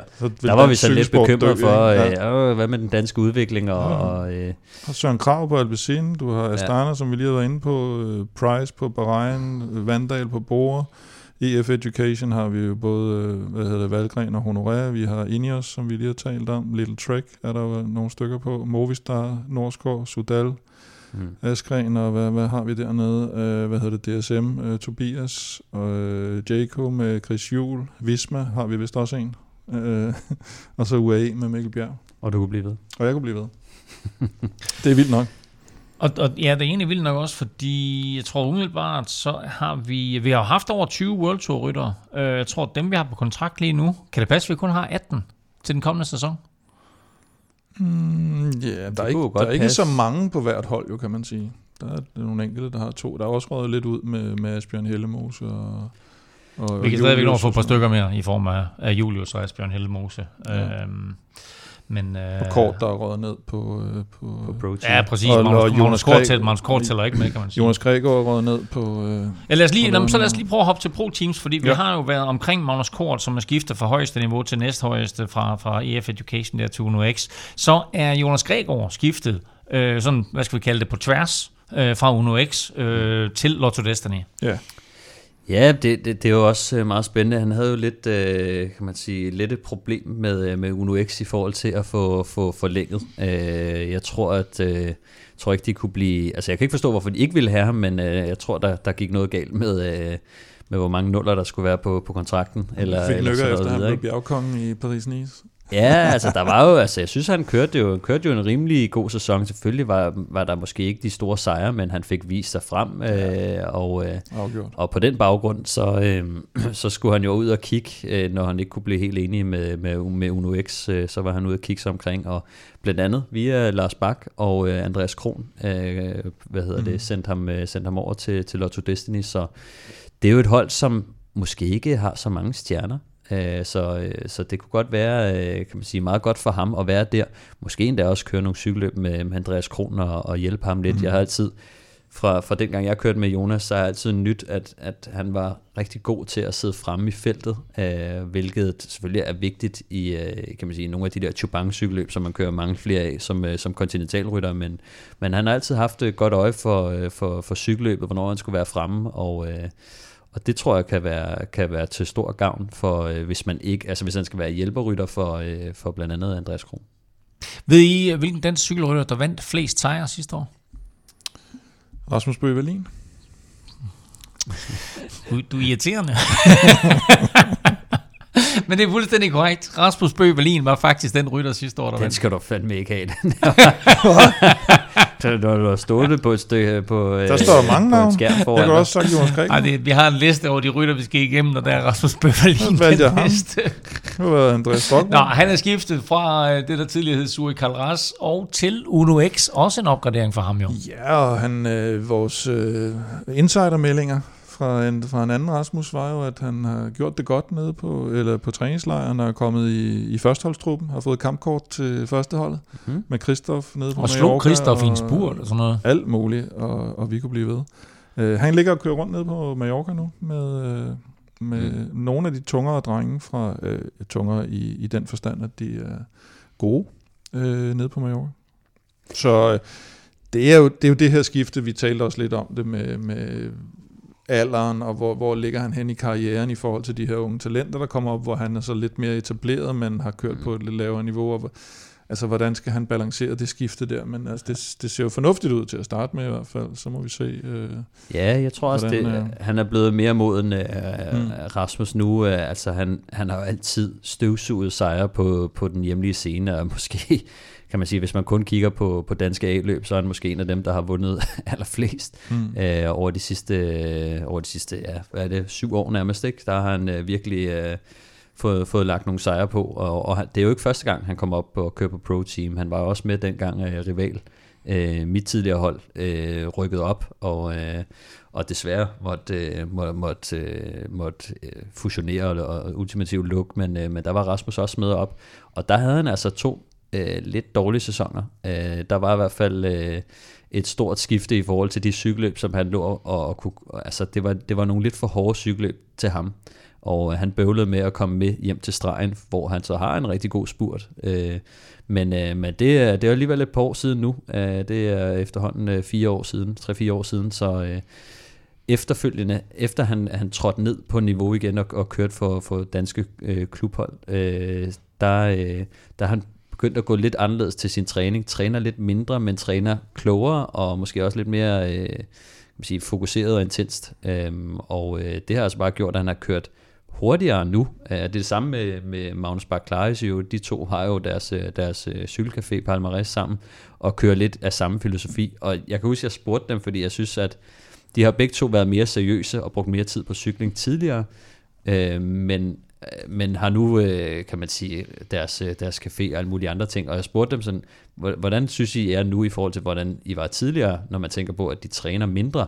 Og de synes begge to, at, at, at altså, de er blevet bedre med, med årene, til trods for, at de måske har trænet mindre. Så nu er jeg ikke så sikker på, at Rasmus han kan gå ned i træningsmængde. Han skal nok øh, op så lidt på, på Uno X, øh, men, øh, men det bliver spændende at se, øh, hvordan han gør det på, på Pro Team. Gode meldinger i hvert fald fra den træningslejr, som Uno X lige har været på, så lad os bare håbe, at han kan bygge videre på det, øh, og lad os, lad os håbe, at han får succes. en anden rytter, som øh, godt nok var inde i Uno X-systemet, men lige øh, træder en tak op fra development team til, øh, til, til det rigtige hold, det er Karl Frederik Bevort. Ja, det er jo sådan, hvad skal man sige, det er jo det normale, der sker der, at, øh, at de har en, planlagt. en, ja, planlagt en aftale om, at, mm. at det er sådan, hans øh, karriere skal udvikles, og så ryger du typisk fra, hvis du gør det no, nogenlunde fornuftigt, så, øh, eller godt, så, så ryger du fra dit øh, udviklingshold op til, til det hold, og det Uno X er jo netop øh, nogen, der har sat sig Mm. en del på den der talentudvikling, også med mange danske, men også, ja, så har de, det er så den næste, vi kommer til, har de også haft en, en del banerytter ind over, og det er de måske ved at, at gå lidt væk fra til gengæld. Ja, nu tror jeg, at Karl Frederik han skal køre, øh, køre OL Ja. øh, 4 km, så der kommer han nok til at fokusere lidt på det. Men jeg, jeg tænker, synes, mængden af, af ryttere, de har, der, Ja, ja, der, det er der, rigtigt, der det er havde de altså hele, ikke- hele klanen jo på et de tidspunkt. ikke? havde, og, det, og der havde de jo brug for at få nogle lidt store navne ind, eller Ja. ja. sådan, der var det jo store navne for dem på det tidspunkt i hvert fald. Men jeg synes, øh, Karl Frederik Bavold, han viser virkelig øh, på, på sæsonen sidste år, at øh, han måske er klar til det. Han, han vandt jo blandt andet øh, UCI-løbet Fyn Rundt, og øh, han blev også dansk øh, mester i enkeltstart U23, og øh, så blev han også øh, nummer to øh, til Europamesterskaberne i enkeltstart, øh, U23 selvfølgelig, efter ham her, øh, Alex Segard, øh, Ja, som, øh, som selvfølgelig var lidt i, i særklasse, ikke? Mm. Men, øh, men det viser også bare, at Karl Frederik Bevort, han er en, han er en maskine og en, og en temporytter, som, øh, som, som har øh, rigtig, rigtig højt niveau. Han er jo kun 20 år, så det er også ret tidligt, at han ligger og, og, og, og kan man sige, køre med om, om medaljerne i, i både danske mesterskaber, men også i, i EM. Så, jeg var faktisk ikke klar over, at han kun var 20 år, så...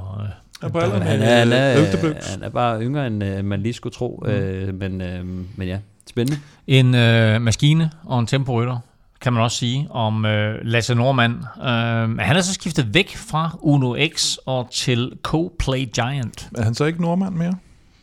Badam. Ja, det er rigtigt, og det er jo, det er jo så den, hvor... Øh, hvor du, hvor sagde, du sagde i sidste udsendelse, at hvis der er nogen, der startede ring i år, så var det mig. Ja, det er rigtigt. Den, den, nej, det er faktisk ikke, der var, der var, der var god, den, den er på niveau? Ja. Nej, det er altså ligesom, øh, ja. Jeg har hørt, at, øh, nej, jeg har hørt, at øh, Lasse Normand øh, havde tilbud, men øh, valgte øh, at sige nej til det, fordi at øh, jeg tror, at... Øh, hørte, du, hørte du hvor?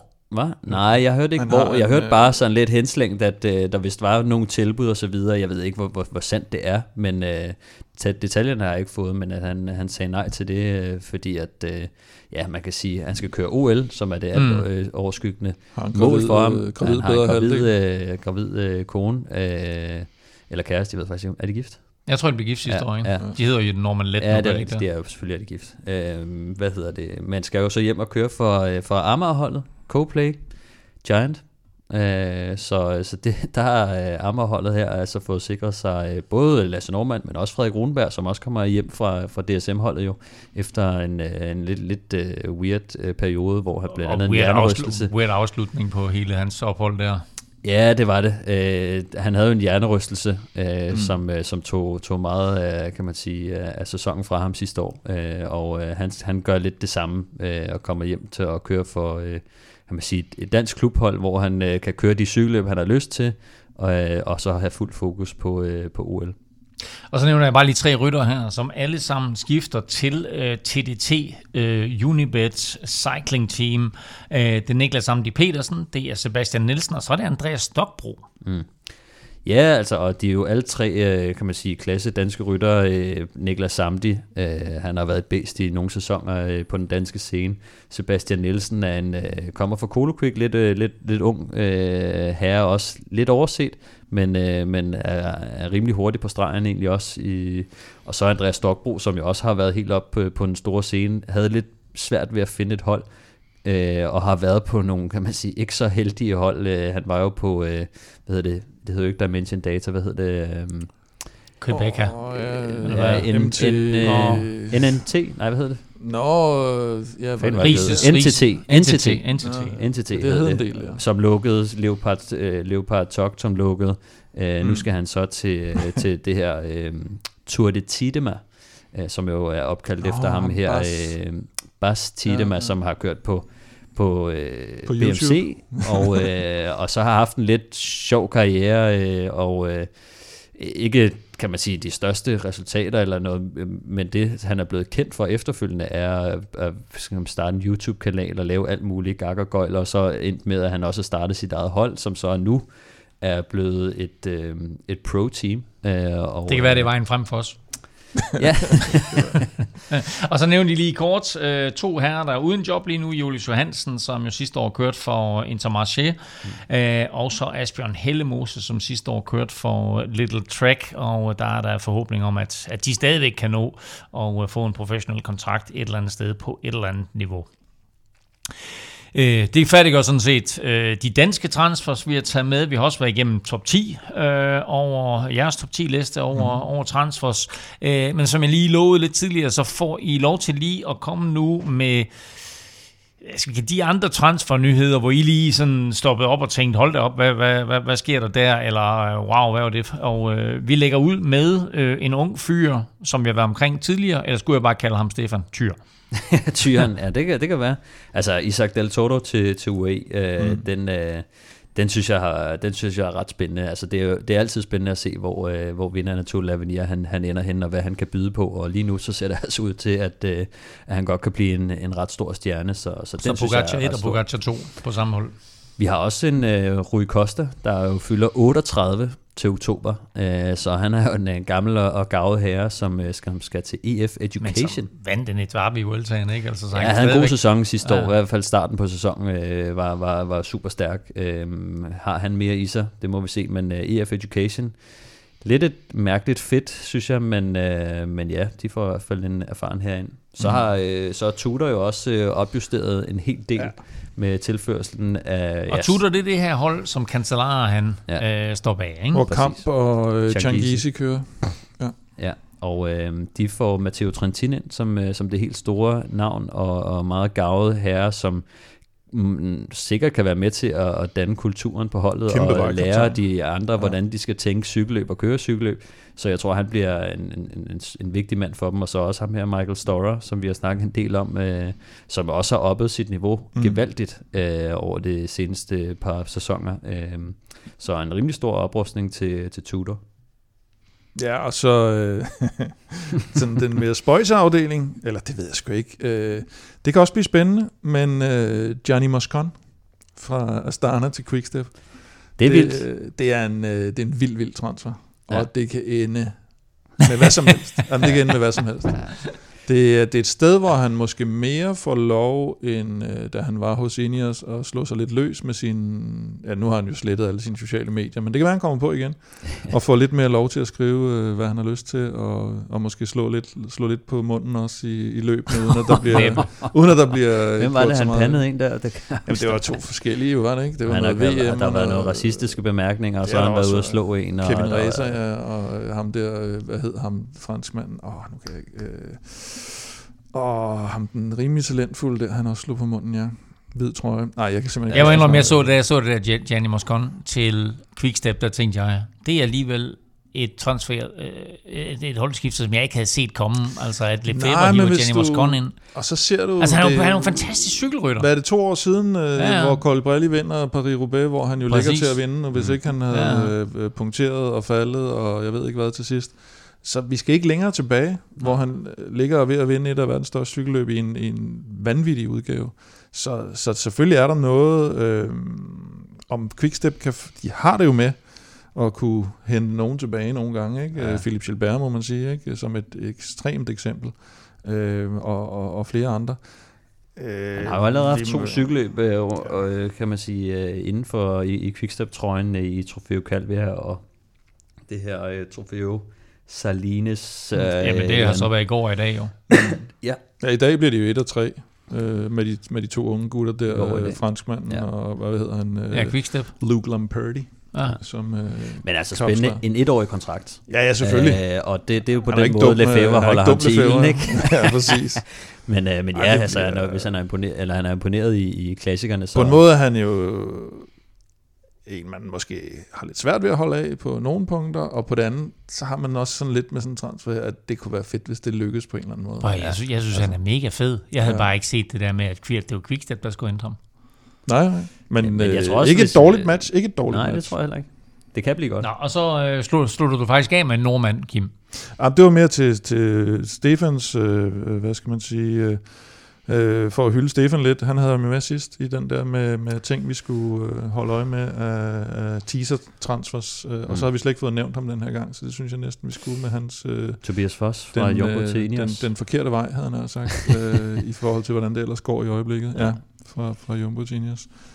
Spændende. Det er verdensmester enkeltstart spændende og ja og en overraskende. Og så, så var der jo også den her krølle på at, øh, at, at det kom jo frem op i de norske medier at, at den var lige ved at gå i vasken der fordi, og han havde jo set frem til det helt vildt længe uh, Tobias Foss og det var hans drømmeskifte og sådan noget. Og så var der jo det her med om pengene stadigvæk hang så løst hos Jim Radcliffe der og det gjorde så at der var en del transfers der måske planlagte transfers der røg i vasken og det var den var så også lige ude og, og hænge til tørre den her men er så gået hjem og så har jeg lige legnet en enkelt transfer mere op til jer, og det er, hvad skal vi kalde det, en transfer fra, øh, øh, fra Formel 1 til cykelsport, øh, fordi Red Bull er godt i gang med at overtage aktiemajoriteten på øh, selskabet bag ved Bor Hans Skrue. Øh, altså angiveligt øh, overtager de 51 procent af ejerskabet. Hvad siger vi til det? Jamen altså, det bliver jo et kæmpe mix af sportsgrenen for det første, med et, et Formel 1-hold, der skifter til cykelsport, som har en skihopper, så der er alt, alt muligt spil derovre lige pludselig. Øh, men, men, men helt generelt er det jo bare det med, at, at efter min mening i hvert fald, det der med, at hvis der kommer sådan nogle relativt store virksomheder og vil lægge penge i cykelsporten, så, så tror jeg sådan set bare, at man skal klappe lidt i hænderne af det. Fordi det er noget, øh, cykelsporten godt kan trænge til, at der kommer nogen sådan lidt mere, jeg ved ikke, man kan kalde Red Bull for velrenommeret, men altså fordi de... Altså, det er en Lad os sige det på den måde, at de sportsgrene, de blander sig i. Det ja. går som regel godt for, for de hold, hvad enten det er fodbold, jo, eller det er Formel 1, eller det er sejl. Men jeg tænker mere i forhold til dem, som er mere sådan noget Bahrain og, og, og, og UAE, som jo måske er, er altså sådan nogle rige mænd, der kommer ind og vil mm. bruge cykelsporten som ikke et legetøj, men altså har en eller anden agenda med det, så er det her mere sådan et rent sponsorat af en stor virksomhed, mm. som går ind og, og, og kaster nogle penge ind i sporten. Og det tror jeg, at der er lidt behov for, at der kommer nogle, nogle store virksomheder ind, så den ikke bliver for skævredet i forhold til, at det kun er de her lidt mm. filantropiske Kazakhstan, øh, Bahrain, UAE jeg, og alt det der. Jeg synes også, det er spændende, at altså, Red Bull er jo, altså, kommer jo, er de jo kendt for at komme med mange penge, ikke? og de har jo også et, et Formel 1-hold, de har jo nærmest to, øh, mm. og det kunne jeg også godt se var ret spændende. Altså, vi har, vi har tidligere set øh, med, var det McLaren, der lavede en cykel og så videre, mm. øh, at, at man får meget aerodynamikken, også øh, den viden, man får øh, fra aerodynamik. Skal de så til at køre med Wout van Aert hjelm? Ja, det er så også det. Men, men altså, jeg, jeg synes, det er mega fedt, at, øh, at der kommer en stor sponsor mere ind i, øh, hvad hedder det, ind i cykelsporten, mm. og uh, en af de aller, aller største. Um, så, så jeg glæder mig til at se, hvad det kan gøre ved og hvad det kan gøre ved sporten. Forhåbentlig er der nogen, der, der, der har fortjent nogle flere penge, men vi har jo også set med, med Red Bull, at de har flyttet med, med, med nogle cykelrytter før. Altså, de sponsorerer jo Wout van Aert, de sponsorerer mm. også Tom Pitcock blandt andet.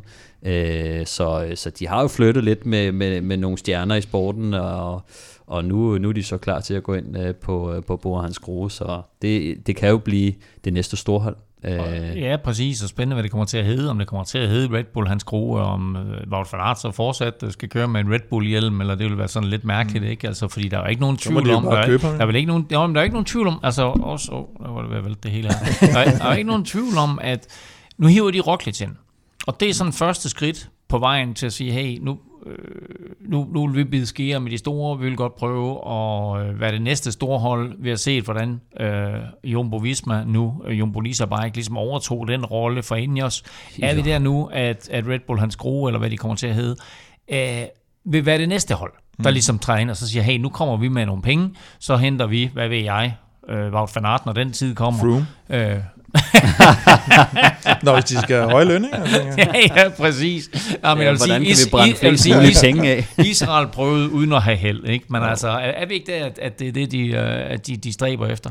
Jo, de går ind i det med, og det kan du også se med deres fodboldklubber, så, altså, øh, lidt forskellige øh, øh, måder, de kører dem på, alt efter om det skal være en talentfabrik, eller om det skal være et, et, et tophold, som det er i Tyskland. Øh, og her har de jo den fordel, at øh, der kan de jo kalde holdet deres firmanavn, uden at skulle sådan omgå nogle regler og kalde dem RB lige pludselig mm. og sådan noget. Ikke? Så, så jeg synes, det passer super fint, og øh, det må også være ja, altså fart, og, og specielt, nu snakker vi sådan en som Pitcock, og så den der nedkørsel, han lavede også med en video og sådan noget. Det, mm. det, det ligger der lige i tråd med dem, ikke? Ja, det jeg ved ikke lige med Roglic og nedkørsler og det med at have for meget fart på cyklen. Den skal det er vist med opkørsler ja, den skal på enkelt start, og han skal have en bedre hjelm, ja. Roglic, ja. til sin enkelt starter. Nå, det var transferne. Nu skal vi lige øh, løbe dem igennem, som har sagt. So I'm going to leave now. Goodbye, everybody. Bye bye. Bye bye. Bye bye. Bye bye. Bye bye. Bye bye. Bye bye. Bye bye. Bye bye. Uh, I'm out of here. Bye. Bye bye. øh, mens vi nu har været igennem uh, top 10 transfers, øh, og også de største danske holdskifter, så kommer han stribe ryttere, der har sagt farvel til cykelsporten. Og nu ramser jeg bare op, og så kan I lige byde ind med en kommentar, hvis I føler for det. Greg van Avermaet. Han var god. han var virkelig, virkelig god. Luis Leon Sanchez. Mm. Thibaut Pinot. Han var også god, allerede, fik for lidt ud af det. Fik, fik han er i gang med sine dyr op i bjergene, har jeg set uh, på ja, videoen. Ja. Så det er den ikke stibar.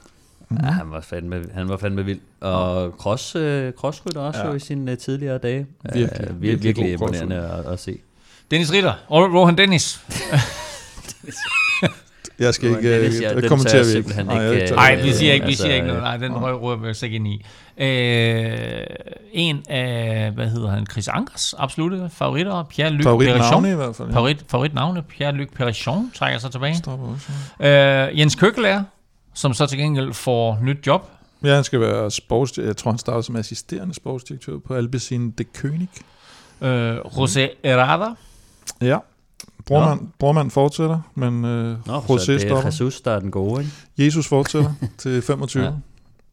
Ja, øh, Jos van Emden, ja skulle han Ja. egentlig ikke også have en sportsdirektør? Han er vist også gået i gang med en sportsdirektørrolle, det tror mener jeg jeg. vist også, jeg synes, Ja. øh, hørt noget om. Man, man kan godt se, at han mistede lidt niveau, men han var jo før, førhen en øh, sådan, kanon enkeltstartsrytter. Især på de korte. og så kommer Quintana tilbage til Movistar, og så sagde Immanuel, Immanuel, Immanuel, Imanol. Immanuel Avicii, det gider jeg sgu Det ikke, det gider der. jeg ikke. Ej, han, blev, han var jo den, der lige pludselig... Øh, ah, det er efterhånden ved at være fem år siden måske, hvor han lige pludselig kørte nærmest top 10 i alle øh, forårsklassikerne, hvor man tænkte, en fra Movistar, de ja. havde det jo med at stille op, fordi de skulle, og så bare udgå efter 5 km nærmest alle sammen. Ikke?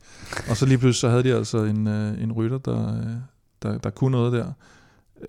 Lang, lang karriere, og, og, og meget stabil rytter egentlig, og stærk Ja. rytter. Skal være sportsdirektør på Ineos nu. Og så en rytter, øh, som ikke stopper helt endnu, men trods alt har meldt ud, at det er slut for karrieren. Øh, det er Rigoberto Uranuran. Ja, fordi han skal åbenbart i... Øh, det er, nu forudser jeg lige lidt ekstra på den der OL-forudsigelse, fordi han kører jo faktisk på hold med Michael Valgren. Og Uran har det jo sådan til OL med at komme sammen med en anden rytter hjem. Ham og Valgren. Kan I forestille jer, kommer hjem. Uran kigger lige ud på tilskuerne, og mens han kigger ud på tilskuerne, så smutter Valgren lige forbi ham på, på Jeg vil med og det. vinder OL. Jeg vil med det, Kim. Det kunne jeg godt Det sådan, forestille det sker. Men han har meldt ud, Uran, at han stopper efter OL i Paris. Yes. Øh, og en rytter, som faktisk er stoppet, har stoppet sin landevejskarriere, men som ikke helt officielt er stoppet endnu, det er Peter Ja, det var sådan lidt mærkeligt. Så skal han køre på konti-niveau og sådan noget, og hvad bliver det for noget? Og det var lidt underligt. Altså det, ja, i det hele taget er det sådan lidt, altså nu kan man sige, Van Avermaet gik selvfølgelig også lidt ned mod slutningen af karrieren, men, men Sagan, det var sådan lidt, i forhold til hvor stor han havde været, mm. altså en rytter transformerede cykelsporten nærmest med det der, at nu kom den her unge Mm. rytter, der gjorde alting på, på sin egen måde, og var sådan lidt kontroversiel, og hvad han nu... Øh, og så, fæste den virkelig ud. Altså for længe på en eller anden måde. Mm. Og, og nu så, så, og så stoppede han, og så stoppede han ikke. Og, Og hvad er det, han skal... OL, der vil han køre? ja, det er mountainbike, Mountainbike. ikke? Ja, og, og, og, og, her så skal han ned og køre på et eller andet. Det er sådan, altså... Det, Lidt det, det. Jeg det er sådan lidt federe, hvis man ligesom stopper sådan lidt tættere på toppen og siger, høj, så nu er det nu, ikke? Jeg kunne forestille mig, at han tænkte, at det ville være meget fint at få en lille smule øh, cykelløb øh, på, på Ja, det er nok uden sådan det. rigtig, altså bare for noget distancetræning. Mm. øh, kan det nogle gange være fint at køre, tænker jeg for ham i hvert fald, det skal man jo også køre som, som mountainbike-rytter, skal man jo også Jeg synes, det have er lidt noget ærgerligt. Jeg synes, vi glemmer lidt, hvor stor en rytter han egentlig var. Ja, det synes jeg også, Ja. det synes jeg også. Det kan være, at vi skal, når han endelig trækker sig tilbage, vi skal lave lidt special og snakke om, hvor, hvor vildt Vi tager ned og besøger ham. Vi tager, ja, lad os gøre det. Lad os gøre det. Send ham kop. Sidst, men ikke mindst jo. Og dem, der har fulgt med på uh, Twitter, vil vide, at det her, det er jo selvfølgelig noget, der betyder rigtig meget for mig. Joe Dombrowski siger farvel til cykelsporten. Han siger sig gengæld farvel med utrolig lange takketaler, og jeg ved Ja. ikke hvad, og billedet Dias show, og ja, den, er, den Og det ikke virker, fået- altså nu siger han farvel og så videre og så videre og alt det der, men det, det, det, var, bare, det var bare sådan lidt mærkeligt, fordi det var et spørgsmål om, at han ikke kunne få kontrakt Han kunne ikke få nogen kontrakt. Det var ikke sådan, at han selv, han selv sagde, nå, nu har jeg besluttet mig for, at karrieren er slut. Der var simpelthen ikke nogen, der vil have Joe Dombrowski, og det forstår man jo simpelthen Nej, men ikke. du kan godt rende ind i det, for Joe Dombrowski er jo ikke en dårlig cykelrytter på nogen måde. Du kan sagtens rende ind i det der, øh, jeg husker, det er længe siden, vi har haft, mm. dengang jeg var på Team CSC. Ja, for pokker. Fordi vi havde jo en, en fyr som Christian van der Velde, som jo kørte sammen med Lance Armstrong på US Postal, og som også var en rigtig god cykelrytter. Han kunne jo heller ikke få job. Jeg har sikkert fortalt den her historie 100 gange. Han kommer så langt ud i sin øh, jobsøgning, at han simpelthen bare sender en mail til infosnabelag cycling, Mm. som vi så sidder på kontoret og læser, at altså, det er helt vanvittigt, nærmest nedværdigende for sådan en, en toprytter. Og så sender han bare lige rundt til forskellige cykelhold, sådan lige deres, øh, deres kontoradresse, og siger, jeg, jeg har ikke noget hold. Kan jeg ikke få lov at køre? Altså, tag mig ind på jeres hold, ikke? Og så blev han jo faktisk også en sindssygt god rytter på, på Team CSC, faktisk. Og jeg tror ikke, der skal så meget til, Joe Dombrowski lige havde den rigtige, der havde, havde Mm. læst hans mail, havde han sagt. Nå, men altså, Ja. Og så kunne han måske have haft to gode sæsoner, hvor han kunne have- have kørt som ikke kæmpe stjerne, men altså virkelig god hjælper i bjergene. Eller et Det eller er ret vildt at tænke på, at han, han vandt en Giro-etappe for to år siden. Ja. Øhm, Jamen, han, ikke, altså, han kan jo ikke... Så Det dårlig er, kan det er set før, at amerikanske sportsmænd trækker sig tilbage med store tårer ved afskeder, og så alligevel dropper, eller så alligevel får comeback. Ja, det er også set, ja. Um, jeg nævner lige nogle hurtige danskere her, som, uh, som også er ude. Niklas E. Uh, og Jakob Hinskavl stopper for Mm. mm. X. Uh, norske Christoffer Halvorsen. Uh, Ja, det er også lidt vildt. U23-mester. Lidt tidligt, ikke? Jo, Øh, 27 år. ja. Han fik, ald- han fik bare aldrig gang i sin karriere. Altså, den, den kom jo simpelthen aldrig i gang efter U23 øh, VM dernede i, var det ikke i Katar, tror jeg, foran, øh, foran Pascal Ackermann og Jakob Maresko og Phil Bauhaus. 2016. Ja, man tænker bare, at ham der, ikke? han var jo deres helt store, altså det var jo nærmest en ny øh, Thor Hushøvd, ikke? Og så, øh, og han fik bare aldrig gang i den. Jeg vil sige, at han har alligevel nogle rimelig... Nu skal vi ikke gå øh, i dybden med, med Mm. hans resultater, men altså, han har sgu alligevel haft... Øh, altså, jeg synes, man har set ham nogle gange øh, være, være med helt op blandt toppen og være en lovende rytter. Mm. Øhm, men, men Men han har hele tiden føler, stået sådan og tænkt, nu kommer Ja. gennembruddet. Han var jo også kom den sprinter, som Uno X satsede på i, i, i, i, Ja. i, nogle, i nogle år. Ikke? Øhm, Ineos havde ham også han øh, kom jo forbi, hjem ikke? fra, øh, han havde været på, på Sky og, ja. og et år på, på EF, og så kom han jo hjem og tog øh, tre sæsoner på Uno X, hvor de jo ikke var det helt store hold, så det var en, mm. en stor stjerne for dem at, at få ind på det tidspunkt, men lidt som du siger, det blev aldrig rigtigt til det, til det helt store, selvom jeg synes, han har nogle en rimelig flotte resultater. Det er også derfor, det er lidt mærkeligt, at han som Mm. 27-årig allerede trækker sig tilbage. Så skal vi til gengæld lige slutte hele den her lille bye-bye-sektion af med et farvel til en, der i den grad har fået det helt store ud af det, nemlig øh, en legende, og vel at mærke en kvinde, Annemiek van Fløjten, Stefan trækker stikket. Ja, det var måske også lidt på tide. Altså, øh, hun er kommet, øh, kommet lidt op i årene, men altså, øh, Annemiek van Fløjten, hun er måske den største, eller i hvert fald lige, øh, nummer to, øh, lige efter Marianne Foss. Øh, Annemiek van Fløjten har jo været professionel øh, siden 2008, så hun har haft 16 år, øh, kan man sige, på, på øverste hylde, øh, og har stort set vundet det hele. Øh, hun har vundet øh, VM øh, i linjeløb to gange, VM i enkeltstart to gange, fire gange øh, Giro Don, øh, som jo er kvindernes øh, Giro, tre gange Challenge Vuelta, øh, to gange øh, Tour, som jeg hed godt nok øh, La Course på det tidspunkt, der ikke var et øh, tabeløb. Øh, hun har vundet Liège-Bastogne-Liège to gange, Flandern Rundt to gange, Strade Bianche to gange, og så har hun også været olympisk mester i enkeltstart.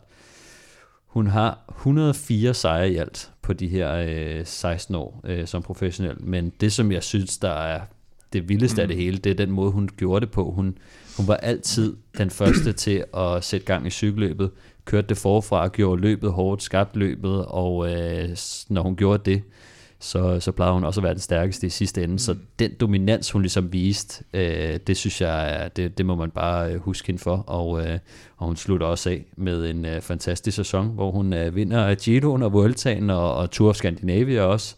Øh, så hun ender altså nummer 5 på, på verdensranglisten øh, sidste år, så, så man må sige, hun, hun stopper, mens hun stadig øh, var på toppen, og det, øh, det, det er en fantastisk karriere, hun har haft.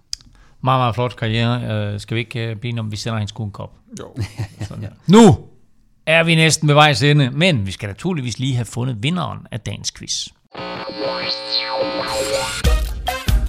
Og spørgsmålet var, ja, jeg vil ikke kalde det simpelt, men øh, det var der da i hvert fald, fordi i 2001, der blev både en dansker nummer 1 og nummer 2, altså ikke den samme dansker, men to forskellige danskere, blev nummer 1 og nummer 2 i Grand Prix Marseillaise, som Magnus Kort jo altså har sin øh, sæsonpremiere i her i weekenden. Der var faktisk to point at hente. Et mm. point for hver af navnene i kunden på de to danskere. Og øh, Stefan, du har serveretten. Vil du lægge ud, eller vil du lade Kim svare først? Er det ikke lige meget? Jo, det, det kan måske. Det er fint. Du får lov til at bare skyde sig. Ja, skyd løs, okay. Stefan. Ja. Jamen, øh, mine to øh, bud, det bliver Nick Sørensen Ja. som den ene, Mm. og så bliver det Jakob Pil Mm. som nummer to. To gode bud. Kim, ja. hvad vil du sige? Ja, jeg har faktisk øh, Jakob Pil, som jeg tror vandt. Og så har jeg, så havde jeg faktisk to, jeg ville vælge imellem, bare for at det skal blive lidt spændende. Du skal, det her det er en Kim special. Ja. Han, skal lige, han skal lige sikre sig, at han har Ja, ja, sagt du- ja, et kom par navne. Godt. Ja, ja. Så Ej, er men jeg vidste ikke, hvem jeg skulle vælge mellem af de to af dem, fordi jeg, jeg havde egentlig ikke, altså, der havde jeg ikke Hvem vælger du? Lad os bare høre. Jeg har valgt Frank Høj, og jeg valgte mellem ham og Allan Johansen. Smeden? Ja. Nå. Øh, jeg kan fortælle, at den første danske, den første dansker, der kom på podiet, og også vandt, det var i 1987 Johnny Welts. Jeg synes, jeg har altid et eller andet med Johnny Wells. Ja, ja, men altså, han var virkelig, virkelig god. Og så næste gang, at der kom danskere på podiet, det var altså her i 2001, mm. og der vandt Jakob Pil. Ja. Så et point til hver. Og nummer to blev Nikolaj Bo Larsen. Bo Larsen.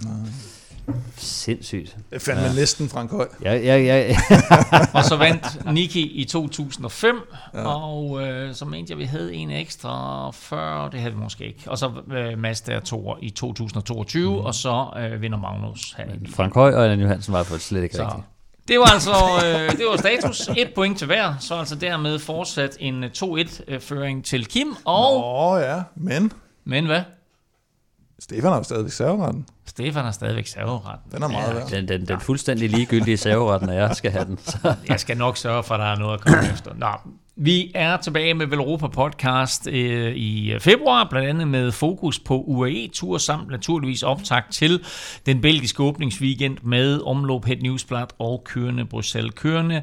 Hvis du vil vinde Velropa Cup, så hop ind og støt os på tier.dk.